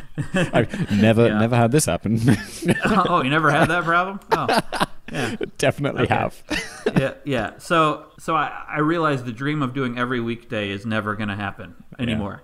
So, Mm-hmm. like, I'm gonna, I'm gonna have to, unless I just, well, I was doing it at the beginning of this year. I was doing every weekday. It's just a lot shorter, simpler videos. So, I think I'm gonna go to two a week and just Mm-hmm. work in the. In, try, I'm gonna try to just work in that time slot. Whatever I get done gets done, and that's it. You know, just walk away, walk away from the work. Yeah. Walk away. It's it's hard to do though when when you actually like the work that you do. I, I see. I, I'm the least experienced here when it comes to uh, dealing with dealing with you know having uh, children and stuff. But I don't know. My I'm you know the age where friends are starting to have kids, and it's like you can see. Work schedule, especially like most of my friends, you know, work for themselves in some capacity, and it's like, yep, work schedule is just out of the window. Largely because you know, if you work from home, it's like you're always there, you're always around. It's kind of like there's not that separation of, you know, Intel needs me to come in from nine to five, or we're not going to get a paycheck at the end of the month. It's like, yeah, I am kind of here, and I do make videos on the internet, so it's not really like I'm working on the new Right. Pentium six or whatever they're on. No, Right. it's not a Pentium yeah, six. uh, yeah. That's I mean that's ideally we our old our old we've been living in small apartments, but uh, we have a house now where we're renting a house in the Midwest. So part of, partly the move here was because of that because now I have this office. I have this like with a door on it that I can shut. Fancy. So- actually, the, the door was actually literally just put on yesterday. My- they- I, it's the house is owned by our friends, and they're they're fixing it up to eventually sell it. But um, we're just renting it while they're fixing it up. So like there was no door, but now there's a door. So I have I have I have a little separation from work and life, which is pretty nice. Thank you, thank you so much. Oh, this for me as as a longtime fan of yours has been uh, quite a privilege. So, um, Well, like you thank say, flattery will get me everywhere. So, uh, you know, Yeah. there you go. I really do appreciate I, it. I'm a I'm a short time fan of you. So well, thank you. well, yeah, it was nice chatting with you guys. Bye. Bye. Bye. Uh, feedback and updates. Should we just jump right into that section? Casey Jane. Oh, this is a, this is a good one. what was my comment on this? LOL for reals. do, you, do you want to? Do you want to? This is more like in uh, it, it, definitely in your space with the the. With the So, so this happens all the all the time on articles on Today I Found Out on YouTube. We're constantly getting accused of plagiarizing Gizmodo, right? This I mean all the time. and it's because Gizmodo copies our content all the time with with permission. We I I gave them permission to do it in in exchange for them um, including some link backs and stuff like that. And they actually went further and include all the related links. So it was a great traffic source for me like almost every day there for like a year and a half. They were copying some new content and it was great. And a lot of them because they have a huge fan. I mean some they'd get like hundreds of thousands of views on them and then it would send a lot of traffic back my way. Uh, so it was a great uh, relationship until I think Gizmodo when they got sued or something, they got new management now and then they stopped doing that. But um, Oh. yeah, so the the point is Wait, what is did they that- get sued for? Oh, the Hulk Hogan thing, where they a long time ago they they published or something his uh, like a, a video of him sleeping with someone or something like that. I'm not Who's Colgan? uh, Hulk Hogan, the, the oh, wrestler. Hulk the- Oh Yeah. yeah. Wait. Yeah. Wait. Didn't the company who got sued go out of business? Yeah, well, yeah. So he this trial went a long time, and then I, I'm not really sure of a lot of the details. I think there was like a billionaire or something who really didn't like the owner of Gizmodo or something, and so Peter he funded Thiel. the yeah he Yeah. funded the lawsuit, and then PayPal. ended up yeah it ended up causing the bankruptcy of the whole thing when Hulk Hogan won, and uh, and then that's yeah new management at Gizmodo, and then they stopped doing the republishing thing. So, um, but yeah. So, anyways, the point of this was is that we're constantly getting like a Casey Jane here. This is says this is a repeated almost word for for word from this site, and then they link to Gizmodo, and it's like yeah, did you did you notice who they said on Gizmodo was the author? Was Yes. it was us. Yeah. Um, so it anyways, says, it thought- says there at the bottom, uh, at Yeah. the top, from today I found out. Dot At the com. bottom, and then at the also bottom, says- Melissa writes for the wildly popular, interesting fact website, todayifoundout.com. Yeah. it's They like, and then plugs hi- for our YouTube channel. Yeah, and so yeah, but this still happens all the time. We're constantly like, "Oh, today I found out just plagiarizes Gizmodo," and it's like, "No, uh, no, it's not. It's not quite what's happening." And so, anyways, I thought we should just mention that so everybody knows now. have we have we had it on YouTube? We get some. I mean, uh, for with TopTenz net, one issue we had was you know top ten lists became incredibly popular, and you'd get a lot of people who'd make these really terrible lists. You know, that just have very limited graphics and then quite weak voiceover or just a robot voice reading it, and then they'd publish it, and it would just be straight up lifted from toptenz.net, the website, you know, from an article published in 2013 or whatever. And then Yeah. someone would, and then we would make it like the official version because that's the, Mm-hmm. you know, the website that goes along with the YouTube channel. And people would be like, uh, actually, this tiny YouTube channel published this in 2016 and you've just copied it exactly. And it's like, actually, no, they just lifted the article from our website. We just take four years Yeah. to make things. Yeah, that that that that's happened a few times. I remember it was it hasn't happened very recently, I don't think, but but back before the channel really took off when we were like small, people I guess just assumed we were copying other people. But yeah, that happened a lot. I remember there was one on like something to do with cats, like why cats like catnip or something like that. Mm-hmm. One of those one and this this one video had I don't know like 500,000 views from this other channel. Cats on the quite- internet.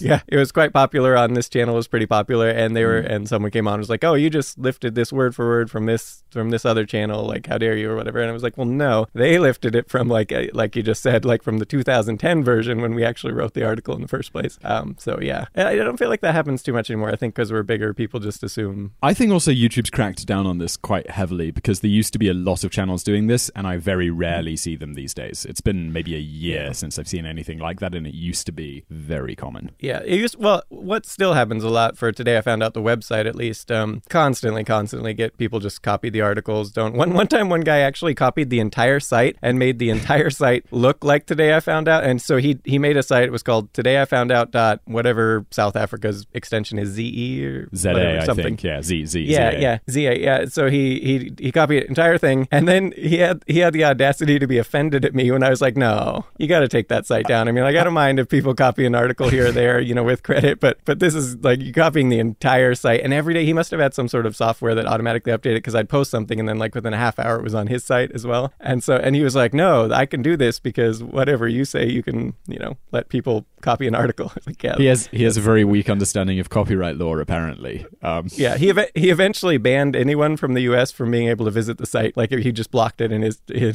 his domain or his server. that's that's going to limit his his his ad revenue. yeah, yeah. I did I did actually check. I don't know a few months back just to see because it's been several years now and to see if it was still up. And no, it was it wasn't. It was down. So Could you not just DCMA to his web host? This is Yeah, so powerful. But like it happens so often that people copy the articles that I don't I don't know. I could spend all day just Yeah. sending those out, and so I I usually just figure out I'll just make new content. It doesn't really matter. There you go, Casey Jane. Uh, not a copy from Gizmodo.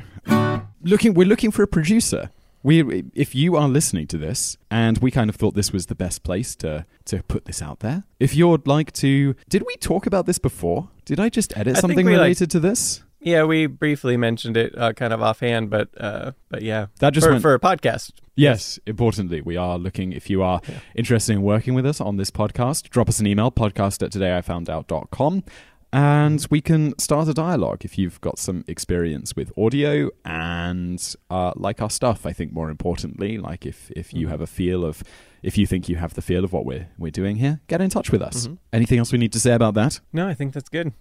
Uh, another thing was kind of related to the format of the show, which is something we've been discussing a bunch by email on the last couple over the last couple of weeks, especially with people that we've sought out for feedback, like uh, our early beta listeners, and that was kind of how this show should be formatted. Like, I think uh, the show, you know, a couple of things we've been discussing was: do we have where do we have the fact section, where do we have the Q and A, where do we have the practical knowledge, and then whether we split those things off into either two separate episodes or two separate shows. And I think basically we'd like to solicit feedback from the audience. What what do you think? And the best way to do that, as we've mentioned previously, is in our forum, forums.todayifoundout.com, or just go to todayifoundout.com and click on forums in the bar, and then you can uh, let us know what you think about that. If you've got something to say, that's probably where we'll uh, where we'll hear about it and and have the discussion on that. Well, I mean, we also have podcasts at todayifoundout.com if they want to do that. But I do think the forum on this one particularly is, is best because then other people can ring in on what everyone's saying. Yeah.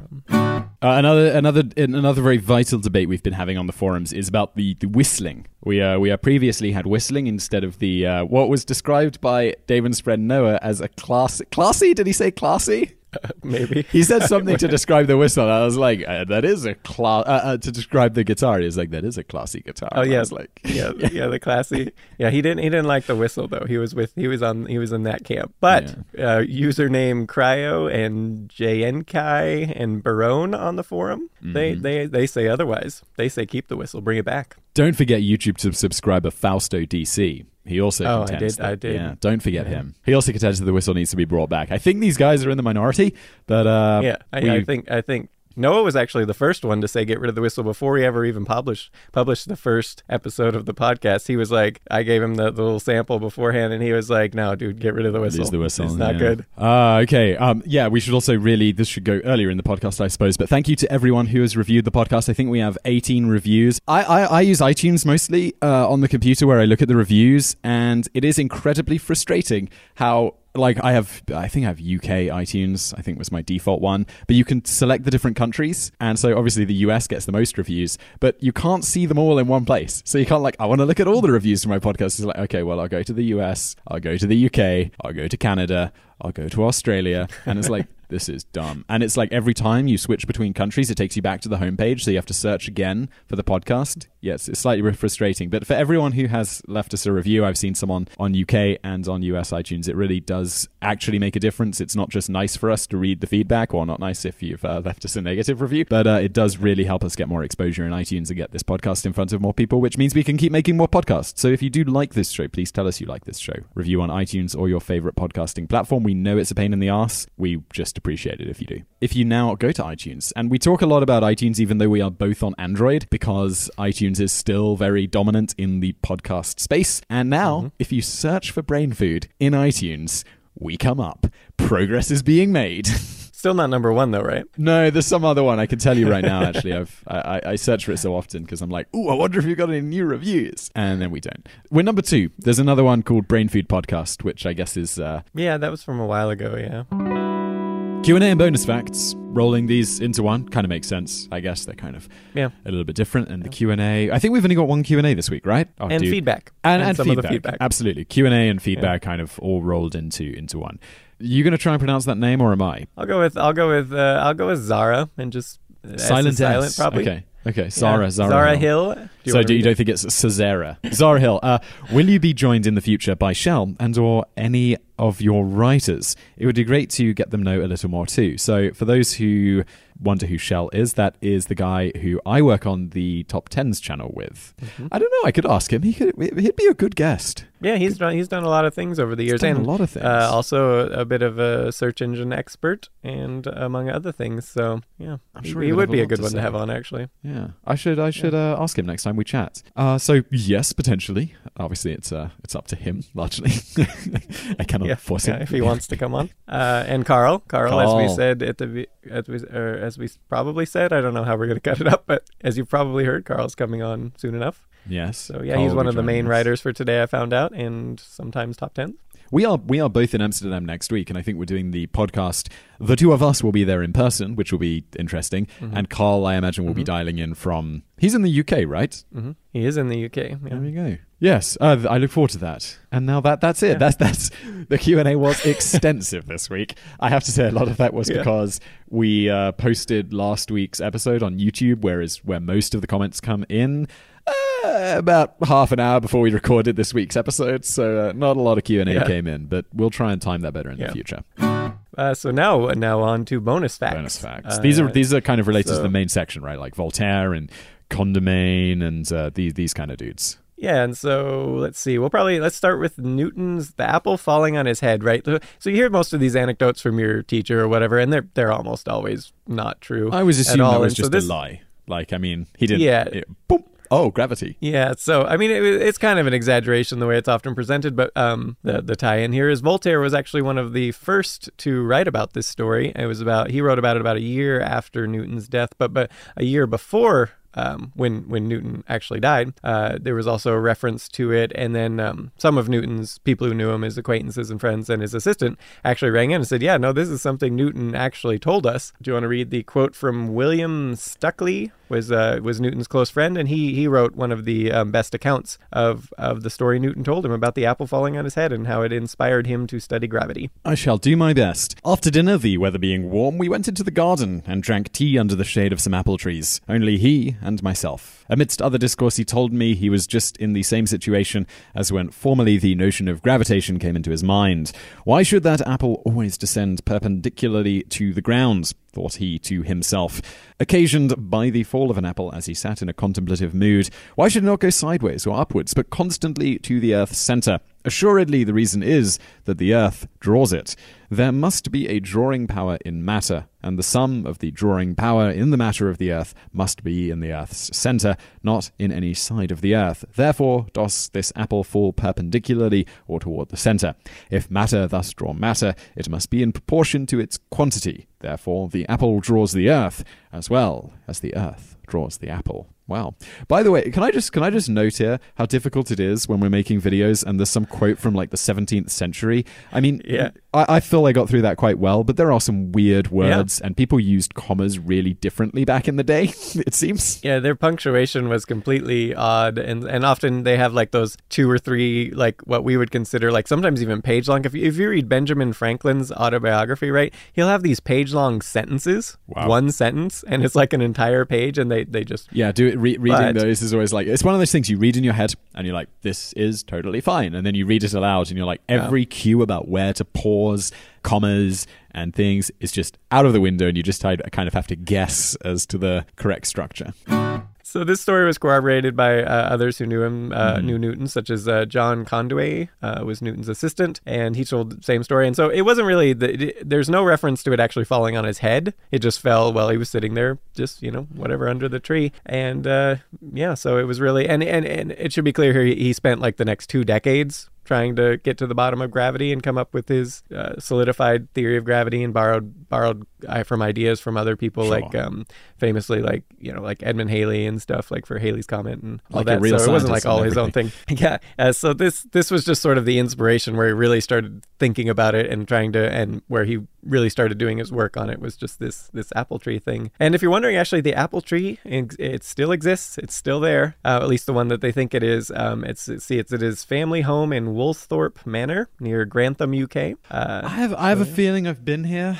My my my gran would always take me to like we call them stately homes. It's where kind of Mm-hmm. the homes of old famous people or just rich people used to live, and they're often owned by Mm-hmm. an organization called the National Trust, and you can go visit them and wander Mhm, yeah. around, and they kind of have all this uh, antique furniture and, and stuff from back in the day. It's great. It's uh, I think I yeah, found this it one is bit- this one is protected by the the tree is and the and manor is is uh, protected by the National Trust. if I National Trust. There you correctly. go. Yeah, we should Yeah, we should go. We could go to that one. Yeah, the the tree actually fell down uh, during a storm, but it rerooted, and so it's still around. It's estimated to be about 400 years old now. It's an Wow. apple tree still there. That's Go great. see it. Go sit on. I don't, know. I want, they probably don't let you sit under. it. I wonder if we could get permission to sit under it though. That'd be kind of cool. I imagine it's going to be one of those things that's kind of roped off because it's you know Yeah. Newton's Yeah. tree. we could just really quickly, like you, you Just just, jump we'll the bring some lights. yeah, just jump the rope. Just and you just have to sit there for a minute, and then we can use that shot, like you know, over and over again. And then we'll broadcast it on the internet and get in trouble with the National Trust, and then like, you can never come Yeah. to one of our properties again. As, Yeah. as a British person, that's disastrous.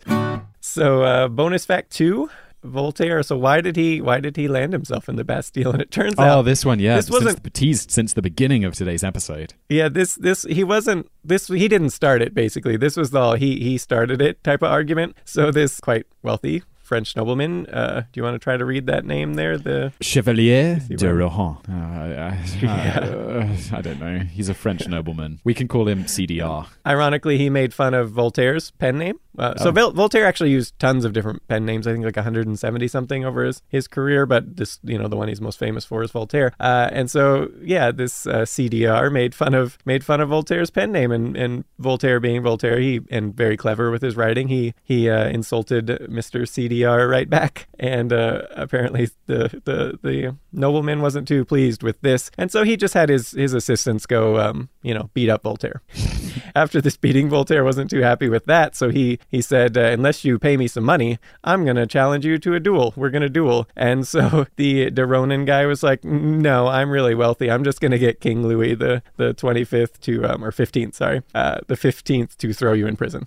Without trial. No trial. You're just going to go to the Bastille and you're going to be there for as long as I want you to be there. Well, it was great to be rich back in the day. Like you could do anything Yeah, you wanted. This comes back to the fact that th- at this point in his career, Voltaire was not well known and he was not wealthy. And so they could do that to him, right? When he wrote and when he offended the wealthy people. And so later, when he was wealthy, they could no longer do this to him, right? They could exile him and stuff like that. But, you know, he was very protected by his wealth and allowed him a lot of freedom. So at this stage of his career, though, he couldn't. So he's in the Bastille and then he was there for, I think it was about 11 months, I think. Uh, and then he suggested, because he, he, he was seem, seemingly was going to be there for indefinitely, like as long as they wanted him to be there. And so he just said, hey, how about you just ex- send me to England? I'll just go to England. You're, I'm out of your hair. And they eventually, his request was granted and they shipped him off to England. And then that um, comes back to the start of the story when he got to eventually come back to Paris and had dinner with Le, Le Condamine. Well, I, I want to repeat, like you, you have to go to prison for this uh, for murder, and be like, you could just send me to uh, to France. If they said yes, I'd be like, Yeah. great, I'll take it. I mean, that sounds much better than prison. Yeah.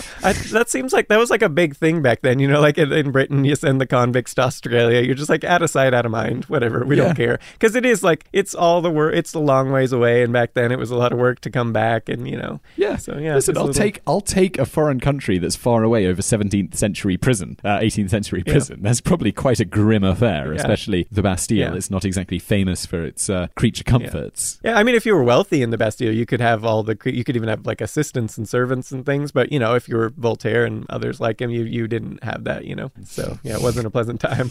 Speaking of the when he was in the Bastille, he has one of the references, one of the of the Man in the Iron Mask, where he he obviously didn't meet him himself, but he spoke to an inmate who supposedly actually had contact with that mysterious prisoner known as today as the Man in the Iron Mask. We never Um, knew, and- we, people never figured out who that was, right? It was always just Yeah, speculation. they know his name. His name is known, uh, but who who he actually was and whether that was his real name isn't known. It's a Eustace Dagdwagar, maybe I don't know. Uh, it was his his name, and and yeah, we had a good I don't know twenty five hundred words article on this on kind of trying to get to the bottom of who he was actually, and it's kind of you know there's theories out there and some make more sense than others but yeah no one no one quite knows and of course the cat the um uh, alexander dumas um, most famously wrote like a fictional account of this character, mostly made up. But but Dumas did actually do research. It was similar to the Count of Monte Cristo. Was actually based very very loosely on a, on supposedly a real man, or at least um, Dumas thought he was a real man. Um, it was a story he read. Uh, was see from police archivist Jacques Peuchet. Shh, I'm, I'm not even going to try. I would say maybe Puget, but just because they tend to. Yeah, sure. One thing I always remember about French pronunciation is just always leave the, the last consonant off. So if you would have like about, you would just, Just- say like about or Just like completely ignore the last several letters. yeah, usually- generally trail off into nothingness. So Dumas actually thought this was a real person, and he read the story of this guy who who um, had this sort of revenge plot. Mm-hmm. He ended up, you know, getting thrown in prison for something he didn't do, and then when he came out, he just had this elaborate uh, revenge plot. He, be, he en- he ended up becoming wealthy, uh, and then just got revenge on everyone, and it was great. And so then the Count of Monte Cristo was born, kind of from uh, that sort of seed of an idea into a completely fictionalized version of that. Um, and the the Man in the Iron Mask was a similar thing. It was sort of like there was a real person, but you know, uh, Dumas' interpretation was was quite fictional. You know, I've not read The Count of Monte Cristo. I should probably read that one. Oh, quite- you quite have not read. You're kidding me. That is my favorite book of all time. Oh, really? You you seriously have not read that? I have not That read that. Great, No. Great, great book. I mean, there was also the movie was also great. Uh, the uh, not the see which. I mean, there's been several movies, but um, the one with the guy who plays Jesus in in a different movie. You know what I'm talking about? I want to say Mel Gibson, but that's probably not correct, is it? No, he he he. Uh, Wasn't he? Wasn't he in that that, that uh, the Passion of the the Christ? Was that? yeah, Mel Passion of the Christ. The guy who played Jesus. Uh, the, It's not Mel um, Gibson. I'm gonna look it up real quick. Did Mel Gibson play Uh, Braveheart? 'Cause- This guy, this guy, this actor actually almost died right next to where I used to live. Oh. Uh, he was in a, mo- a motorcycle accident uh, driving up when I used to live uh, in Gold Bar, and he was driving up over the Cascades, and he got in a motor accident, motorcycle accident, and almost died. But his name is oh great, he has an unpronounceable name. Okay, Jim I'm gonna send you Caviezel. the link. Ca- There you go. yeah. Okay. Yeah. So he's I, I really like his actor. His version of the the the Count of Monte Cristo where he played the the Count of Monte Cristo is great. But the book you should definitely read it and not the abridged version because the first time I ever encountered this, I didn't know I had the abridged version and it was awful. It was stupid. I barely got through it. I was just like, this is dumb. Why do people like this book? And then later I got the full version and I was like, all right, I'll I'll give it another go. Now that I'm older, maybe I'll like it now. And I read it and it was amazing and it's my favorite book of all time. Okay. Yeah. I will. Uh, I will. I will get on that. Go Count of Monte go- that's our book recommendation for the day. Go read the full, non-abridged uh, Count of Monte Cristo. You, you want to hear like a bizarre aside? I was Mm-hmm. uh, I was in China last year, and I went to visit these kind of abandoned um, cities and places and all, all of this. And there was one where there was this basically they'd built like they'd replicated a giant French chateau. So they'd basically Mhm. copied this chateau that's outside of Paris, this huge thing. Just and they turned it into like a, a hotel, which was just completely unoccupied. It was really bizarre. And they had these kind of libraries and bookshelves filled with books. But you go closer, and all the books are fake. They're just empty. You know, there's the outside of the book, and then mm. there's no pages inside, and all really light. Just co- countless copies of books. They are all fake copies of the Count of Monte Cristo. Really? I was I was really tempted to steal one, and then I remembered that I was in China, and I probably shouldn't do Oh, that. yeah. Hope people enjoyed the Wheezy Waiter interview, which we haven't done yet, but you have heard now. Yes, yes. And uh, as always, as we mentioned several times, don't forget to uh, drop us a review on your favorite podcasting platform. We do really appreciate it. It does help out. Check out our forums, forums.todayIfoundout.com. Anything else we need to plug or add or say? I think that's good. I think that's good. See you next week.